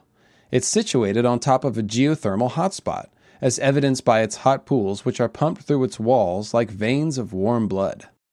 Of all the rooms in Winterfell's great keep, Catelyn's bedchambers were the hottest. She seldom had to light a fire. The castle had been built over natural hot springs, and the scalding waters rushed through its walls and chambers like blood through a man's body, driving the chill from the stone halls, filling the glass gardens with the moist warmth, keeping the earth from freezing. Open pools smoked day and night in a dozen small courtyards. That was a little thing in summer. In winter, it was the difference between life and death. Winterfell is warm and smoking. It's a beating heart, which may be the difference between life and death. Here's Jon Snow making the same analogy between hot blood and the hot water at Winterfell in A Game of Thrones. So cold, he thought, remembering the warm halls of Winterfell, where the hot waters ran through the walls like blood through a man's body. There was scant warmth to be found in Castle Black. The walls were cold here, and the people colder. It's often said that Winterfell is the heart of the North, and we can see that it's a warm heart which pumps hot water through its stone walls like blood. At the heart of Winterfell, of course, we have the heart tree, with its bloody hands and mouth, and its leaves like bits of flame, and also its eyes weeping tears of blood. That's a lot of warmth. and a lot of blood. Many have suggested that the name Winterfell might imply that it was the place where winter fell, as in the place where winter was defeated. The King of Winter rules over winter like a defeated subject, in other words. This idea is reinforced by the description of the crown of the King of Winter, which we receive in A Clash of Kings. Lord Hoster's smith had done his work well, and Rob's crown looked much as the other was said to have looked in the tales told of the Stark Kings of old, an open circlet of hammered bronze, incised with the runes of the first men, surmounted by nine black iron spikes, wrought in the shape of longswords.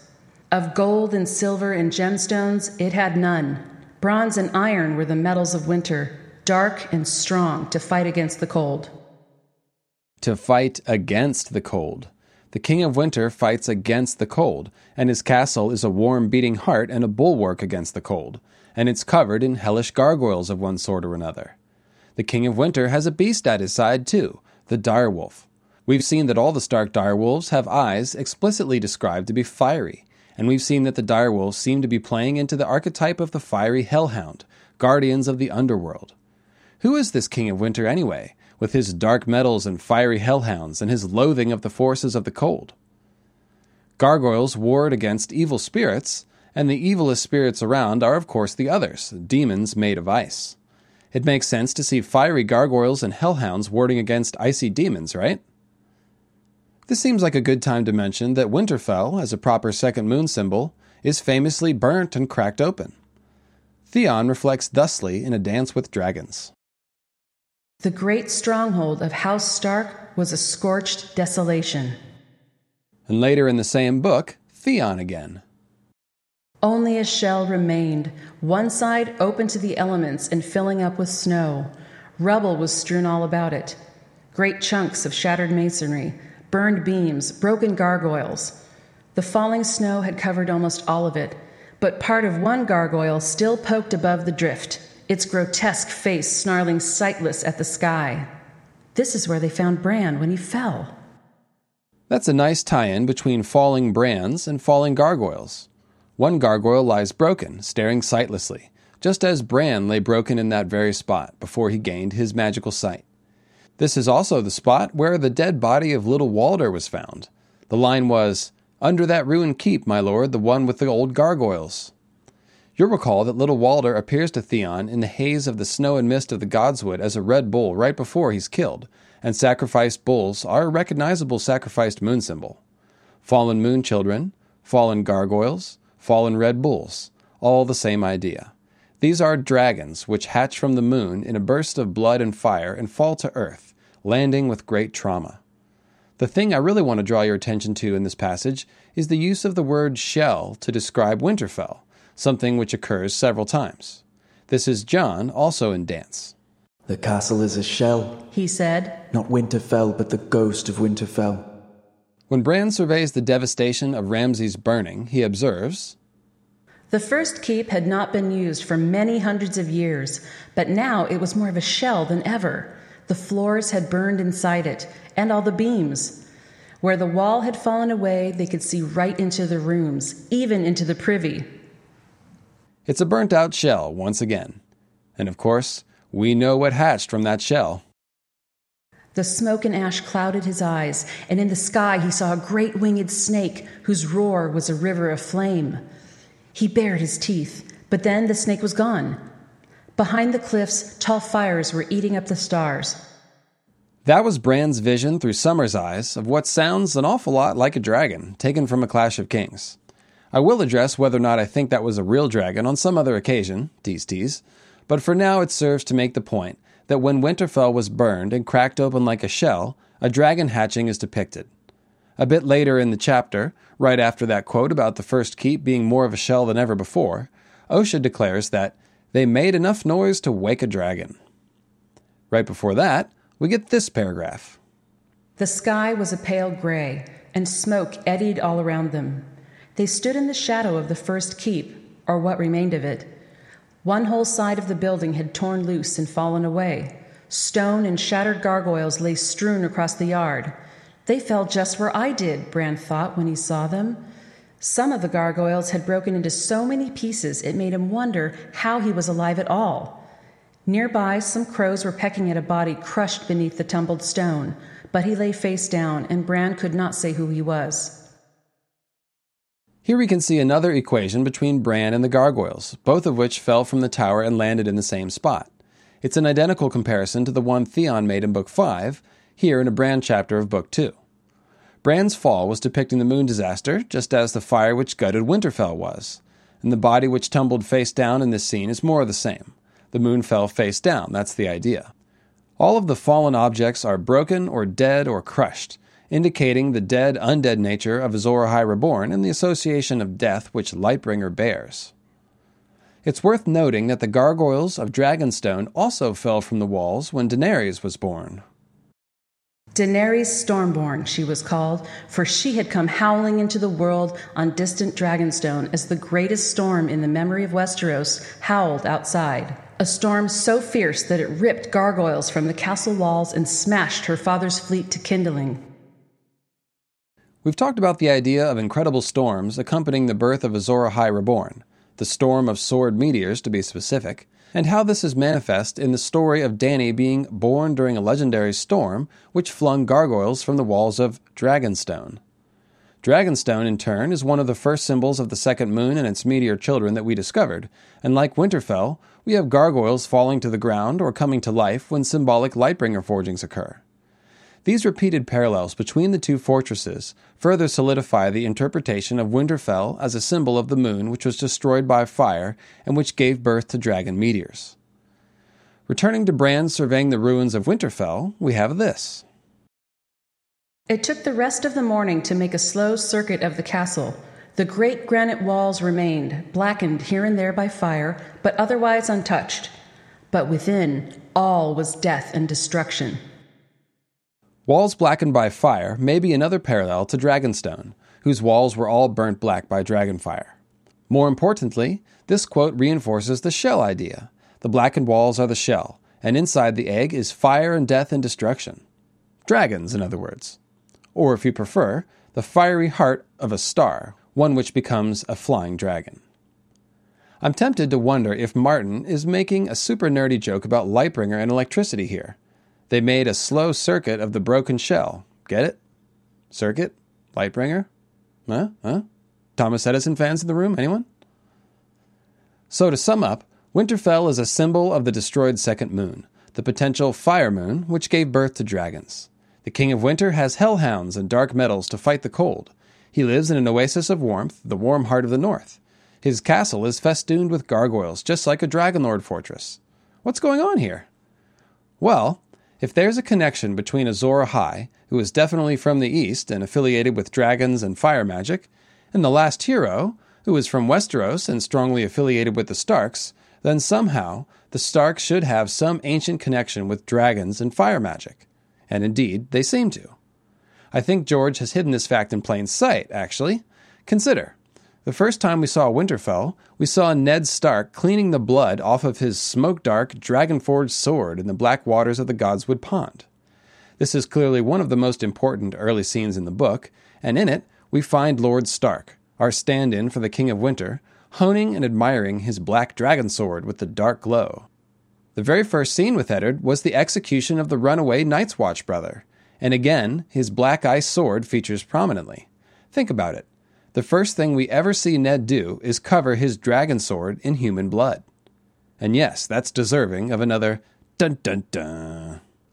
I've come to the opinion that right here, right at the beginning of the first book, we are being shown the King of Winter archetype. Dark metals to fight the cold. Honestly, that sounds like the idea of Lightbringer, the Black Sword, fighting the forces of winter, aka the others. And that's just what Jon dreams of. Fighting the cold forces from the lands of always winter with the black Valyrian steel sword which burns red, with black ice armor to remind us of Ned's black sword called Ice. And speaking of Jon and heroes, we have this from A Dance with Dragons about Winterfell and Jon. When Jon had been a boy at Winterfell, his hero had been the young dragon, the boy king who had conquered Dorne at the age of fourteen. Despite his bastard birth, or perhaps because of it, Jon Snow had dreamed of leading men to glory just as King Daeron had, of growing up to be a conqueror. From young dragon to Lord Snow, meaning King of Winter, Is this the path of Azor Ahai the Conqueror, or perhaps his son? It's definitely a nice clue about Jon being a dragon person. A Jon the Conqueror, if you will. Kidding aside, let me be clear. I think the clues indicate that the King of Winter, who may or may not have been Brandon the Builder or the Last Hero or the Night's King or any combination of those three, may have had at least some dragon lineage. In particular, I'm imagining Azor Ahai or his son marrying a Westerosi woman of firstmen heritage to found the line of House Stark, the kings of winter who fight the cold with dark metals and hot castles and fiery hellhounds and gargoyles. Whew, that was exciting! Dragons in Winterfell and the King of Winter unmasked as a fiery dude who actually is not so fond of the cold. You better believe I'm going to come back to all of that. As I mentioned last time, the last hero clues just kind of seem to come in drips and drabs as we study other things. This essay is mainly about Tyrion, but the clues about the gargoyles led to that mini-episode about Winterfell and the King of Winter and the last hero, and far be it for me to edit cool stuff like that out of my podcast. I hope you enjoyed it, and if you did, I'm glad I included it. Now, let's bring things back to Tyrion by examining a couple of passages in which he's called a gargoyle, and we'll just sort of see what we find. We already covered the first occurrence of Tyrion the gargoyle at Winterfell, and the next one is to be found in A Clash of Kings. It's a humdinger, and it opens the chapter. Motionless as a gargoyle, Tyrion Lannister hunched on one knee atop a merlin. Beyond the mud gate and the desolation that had once been the fish market and wharves, the river itself seemed to have taken fire. Half of Stannis' fleet was ablaze, along with most of Joffrey's. The kiss of wildfire turned proud ships into funeral pyres and men into living torches. The air was full of smoke and arrows and screams. Right off the bat, we take note of the fact that King's Landing was built by dragon people. Thus, it's entirely fitting to find a gargoyle like Tyrion atop its walls. That gargoyle is a dragon, after all, according to theory. We see a burned hellscape of desolation and the deadly kiss of fire which consumes everything it touches, just like the sun which kissed the moon and cracked it open. Notice what the fiery kiss does. It turns men into living torches. Think of Beric, animated by fire magic, who was brought back by the fiery kiss. And thus we see once again the idea that undead fire beings were a result of the forging of Lightbringer. Human torches, if you will. The kiss also turns wooden ships into funeral pyres, evoking the funeral pyre of Khal Drogo and the smoke which rises from the meteor impacts to blot out the stars. As I mentioned before, Tyrion is the protector of King's Landing, and here he is, literally perching on its walls like a gargoyle, overseeing his efforts to ward the city. This is actually the chapter where Tyrion rides out into battle in defense of the city, making his protection role a direct and visceral one. Besides his own person, the main weapon which he employed to save King's Landing was his wildfire, the Jade Demon as it's called during the battle. Here's the next paragraph. Downstream, commoners and highborn captains alike could see the hot green death swirling towards their rafts and carracks and ferries, borne on the current of the Blackwater. Blackwater and green fire. A match for Tyrion's green and black eyes, perhaps? Color symbolism is always quite subjective, so who knows, but I thought I would point it out. The chapter continues with an appearance of the Last Hero Math, a group of twelve great fires led by one even more terrible fire, which is Tyrion's demon. A dozen great fires raged under the city walls, where casks of burning pitch had exploded. But the wildfire reduced them to no more than candles in a burning house, their orange and scarlet pennons fluttering insignificantly against the jade holocaust. The low clouds caught the color of the burning river and roofed the sky in shades of shifting green, eerily beautiful, a terrible beauty, like dragonfire. Tyrion wondered if Aegon the Conqueror had felt like this as he flew above his field of fire. Well, that was fairly on the nose, wasn't it? Oh, that's right, I guess I shouldn't make nose jokes about Tyrion. It kind of goes without saying, but in this scene, we see Tyrion's Jade Demon compared to Dragonfire, and Tyrion might feel kind of like Aegon the Conqueror, because he's a secret Targaryen. There's also not one, but two Monkey Demon references connected to Tyrion's protection of King's Landing, which I saved for just this moment. One of the chapters before the Battle of the Blackwater closes with Tyrion musing about how the people of the city don't have one of their shining heroic knights to save them, but only the one they hate, the dwarf, the evil counselor, the twisted little monkey demon. In another scene before the battle, Tyrion commands Bronn to gather a hundred men and burn everything you see between the water's edge and the city walls, in order to deny Stannis wood for scaling ladders. Bronn suggests that the lowly peasants, mm, you know, won't take kindly to all that, to which Tyrion quips, they'll have something else to curse the evil monkey demon for. Tyrion the monkey demon is employing fire as a weapon to protect the city on multiple occasions, and sometimes the fire itself is a demon, and sometimes it looks like dragon fire. This all plays into the themes of using dark weapons and dark powers related to fire to potentially save the day, which we've seen many times now. Well, that was a pretty good one. Let's go to our next Tyrion as a gargoyle quote from a Sansa chapter of A Storm of Swords. Queen Cersei studied her critically.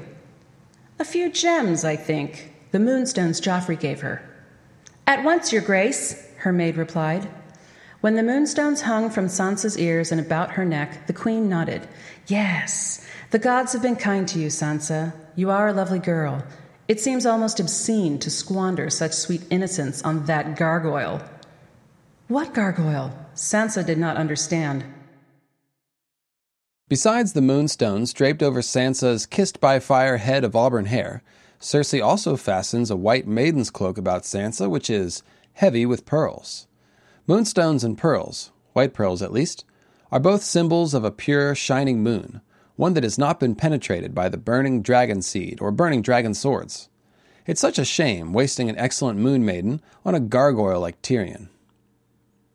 Now Tyrion represents the gargoyle version of Azor Ahai Reborn, which is a child of sun and moon. His lion nature reflects his dad's genes, if you will, the fact that the sun is Azor Ahai Reborn's father.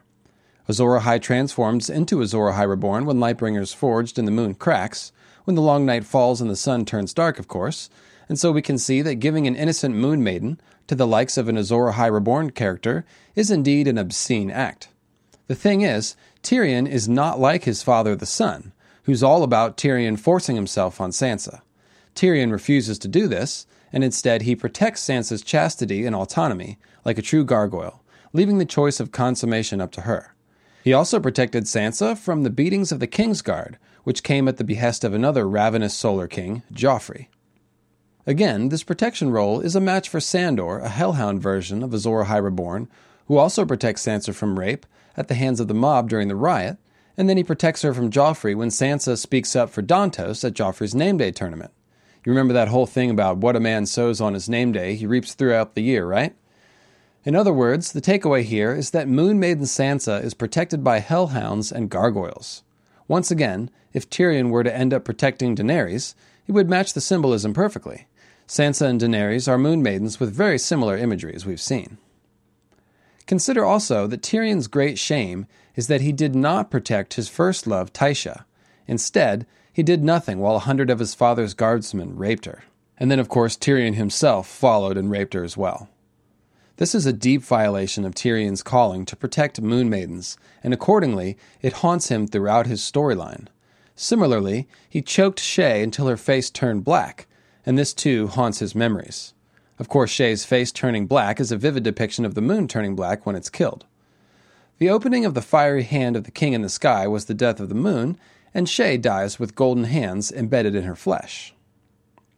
There's another occasion of Tyrion being called a gargoyle in Storm, when Sandor curses out Tyrion to Arya as he sets out to take her to the twins for your uncle's bloody wedding, aka the Red Wedding. That passage is mostly about Sandor, so I've chosen not to quote it, but it involves Sandor declaring that he is through with the Lannisters and leaving King's Landing, which is a depiction of the Hellhounds flying from the sun, landing, and then turning against the sun as they throw up the smoke which blots out the sun's face. This may also be another clue about the last hero turning against his evil father, Azor Ahai, or perhaps about Azor Ahai's sword being taken from him and used against him to undo his evil deeds. In A Feast for Crows, we get a Tyrion gargoyle reference when Cersei receives a severed dwarf's head, which is not Tyrion's, and says, "There are gargoyles on Dragonstone that look more like the imp than this creature." That's a pretty sweet tie-in to Dragonstone.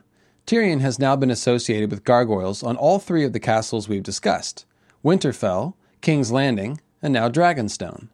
The plot didn't provide a convenient way for Tyrion to perch on Dragonstone's walls like a gargoyle, as he did at Winterfell and King's Landing, but this comparison by Cersei does the trick nicely. Once again, The fact that King's Landing and Dragonstone were both built by dragon people kind of raises the possibility that the first keep of Winterfell was built by dragon people too.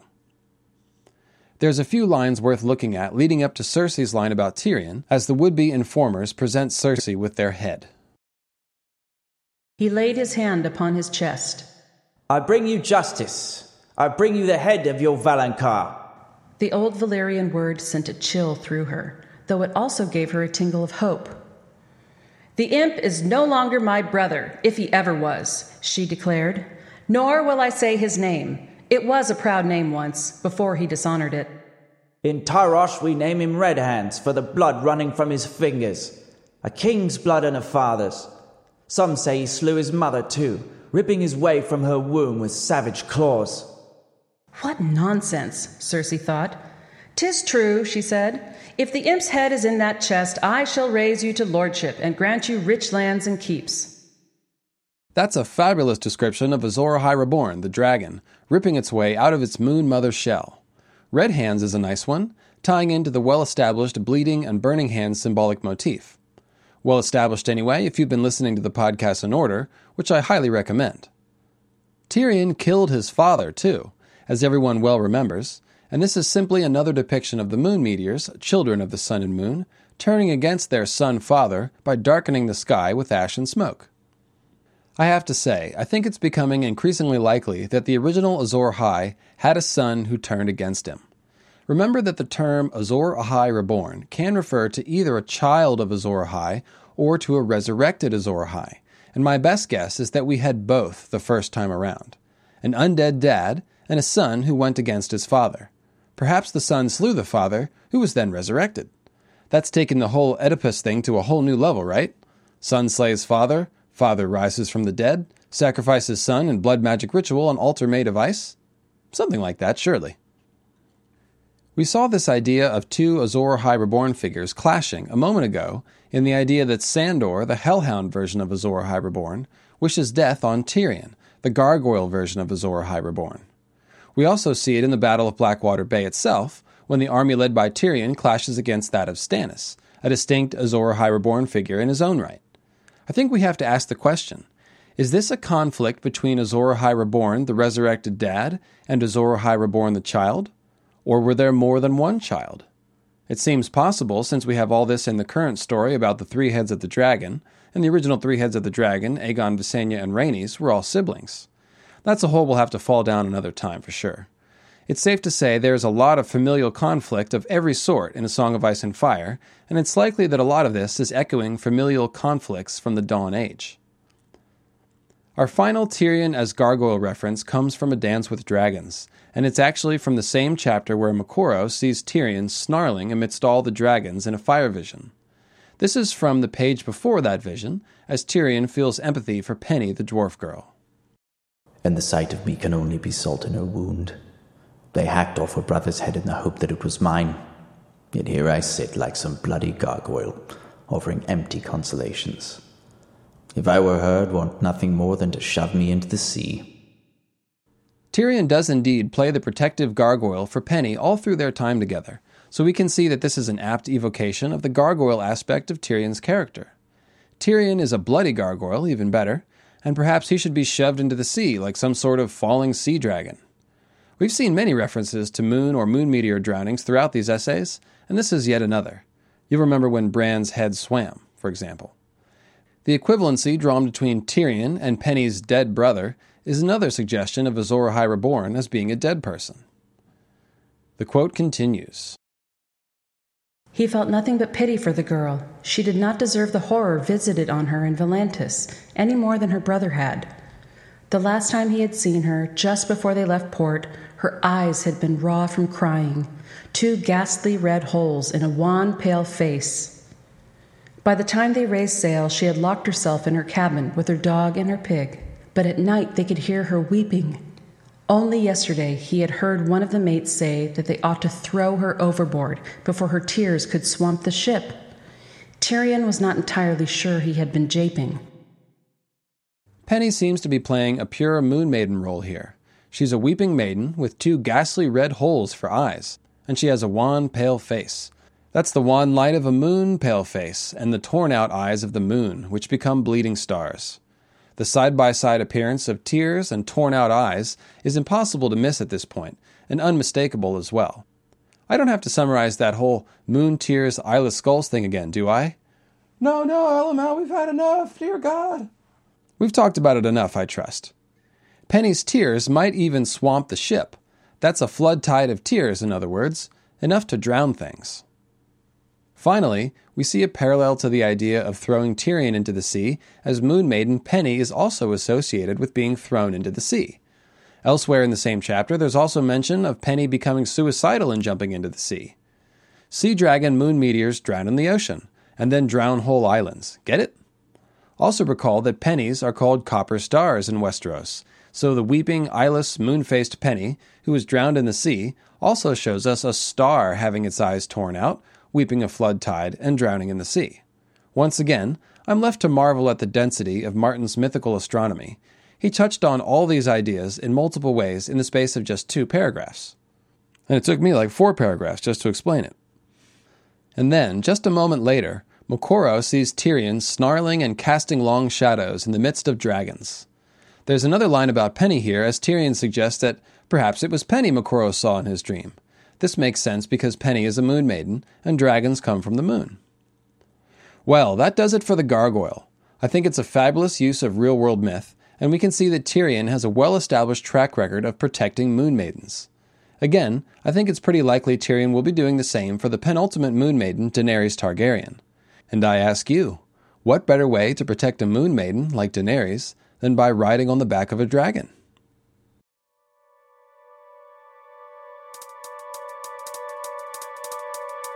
White Dragons on the Winds.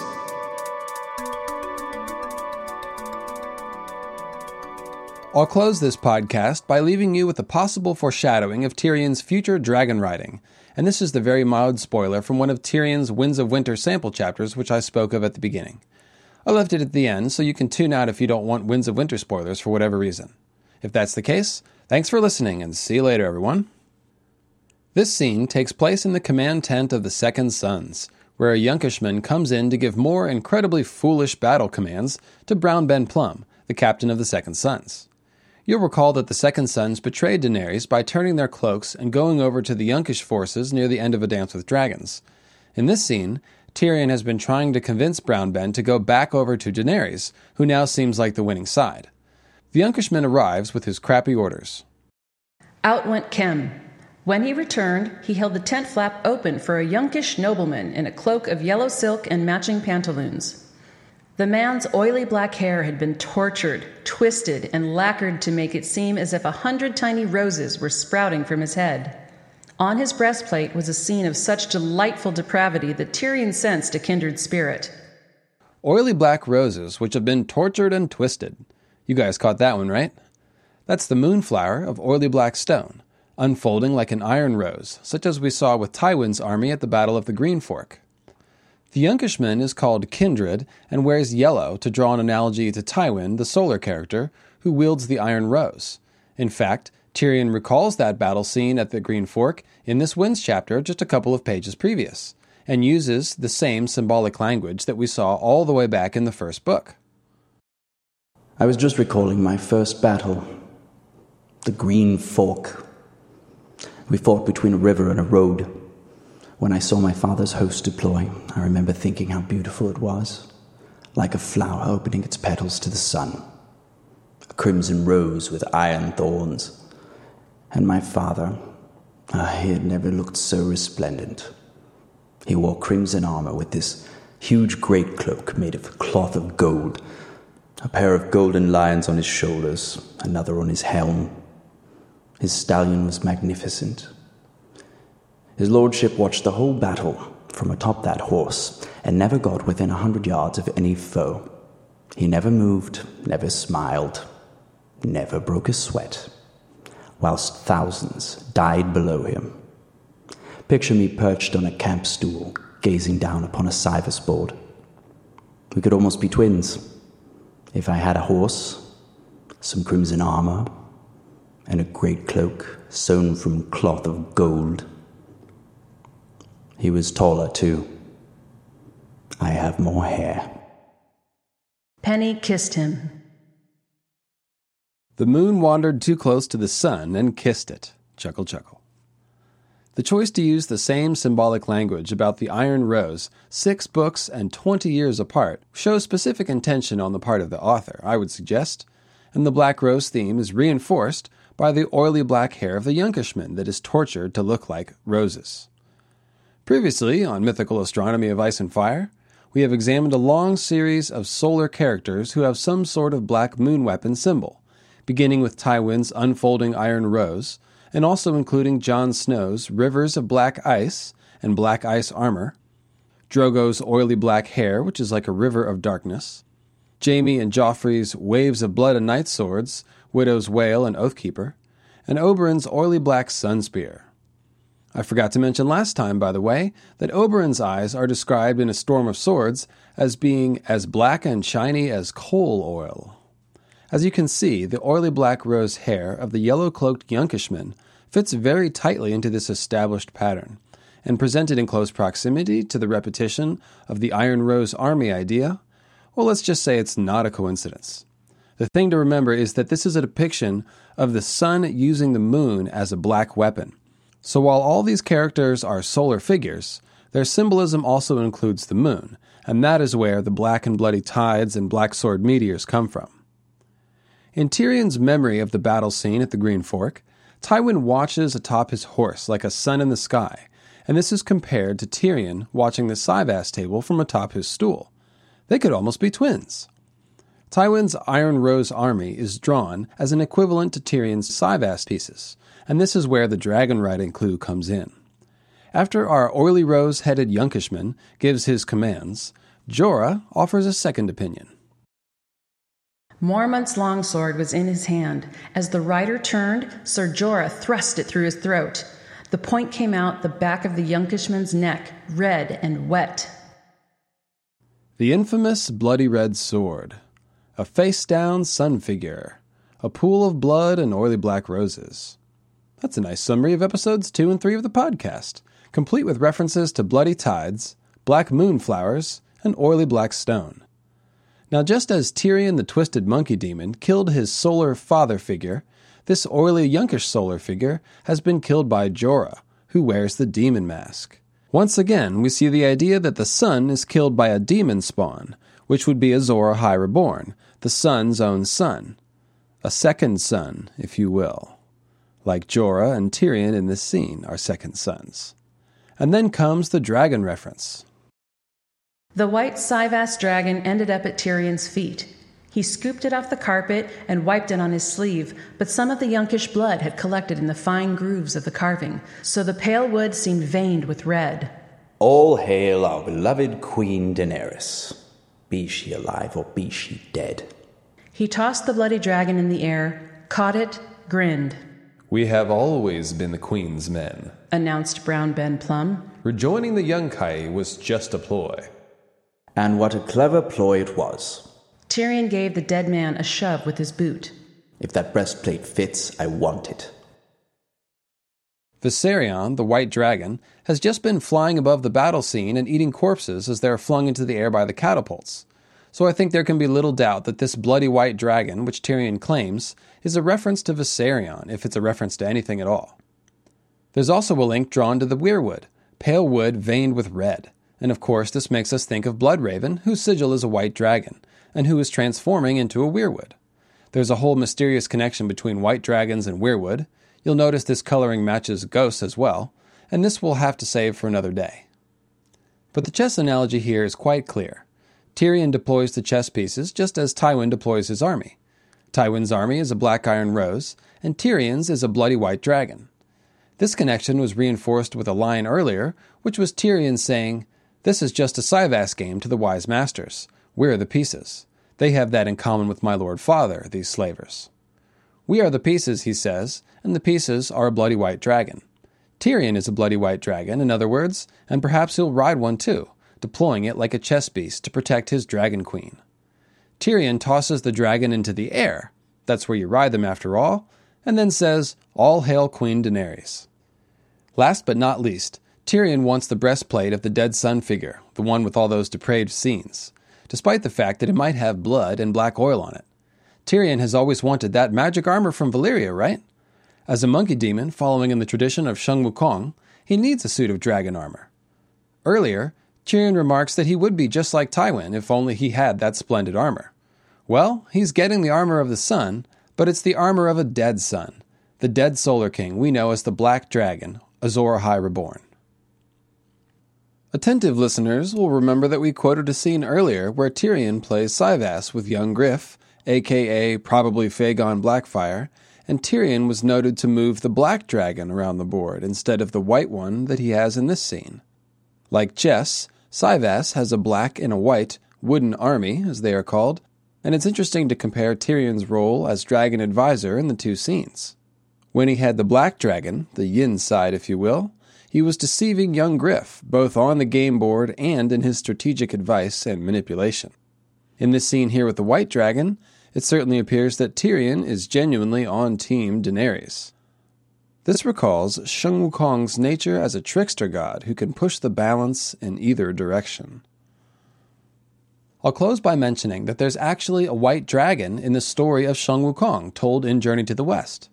Later in life, after escaping from the mountain under which the Buddha has imprisoned him, Sheng Wukong works to atone for his evil deeds by playing the role of protector to the main character in the second half of the story. That's a nice overlap to the protection aspect of gargoyles, surely. The horse of this hero, who's protected by Sheng Wukong, is eaten by a dragon prince who takes the form of a white dragon.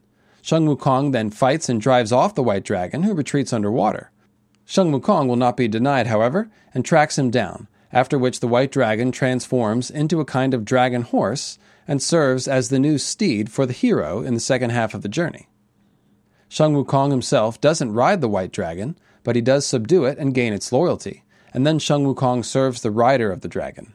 As we've seen, George never writes his stories and characters as exact one-to-one correlations to their mythological forefathers, so I think the important takeaway here is simply that Sheng Wukong has a white dragon on his team, and it's my prediction that Tyrion will soon have the same.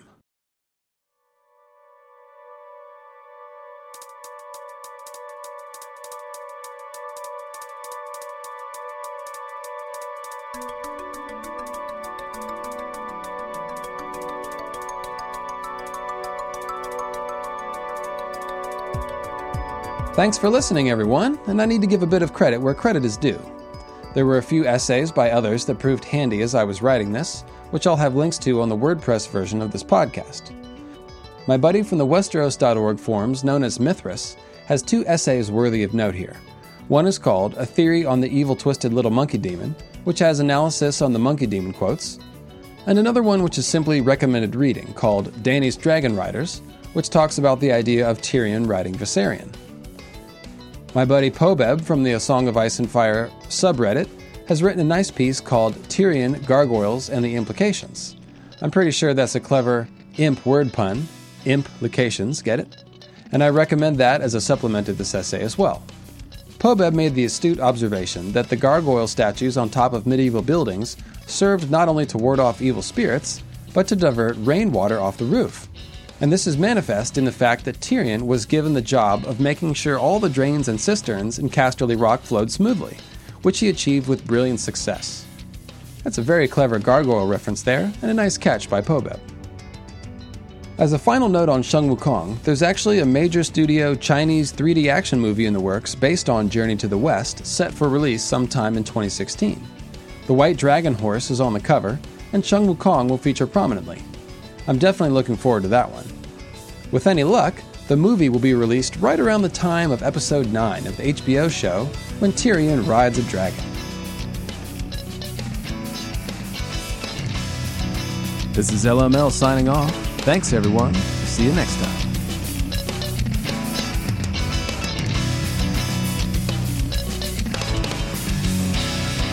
The staves were matched, but made of different iron. The weapons clashed, but their masters were not the same. One was a wayward immortal known as the Great Sage, the other a true dragon disciple of Guan Yin. The cast iron staff, beaten with a thousand hammers, had been forged by the art of Ding and Jia. The as-you-will cudgel once anchored the Milky Way, As the treasure stealing the sea, its magic power was great. When the two met, they were well matched indeed, and they parried and lunged at each other without end. The sinister cudgel, infinitely murderous, could whirl round your waist as quick as the wind. The spear-catching staff, never yielding an opening, was irresistible, parrying to right and left. On one side, the flags and banners fly. On the other side, the camel drums roll. Ten thousand heavenly generals in multiple encirclement, a cave of monkey devils densely packed together. Monstrous fogs and evil clouds cover the earth, while the smoke of deadly battle rises to the sky. Yesterday's fighting was bad enough. Today's struggle is even worse. The admirable skills of the Monkey King put Mosca to flight, utterly defeated.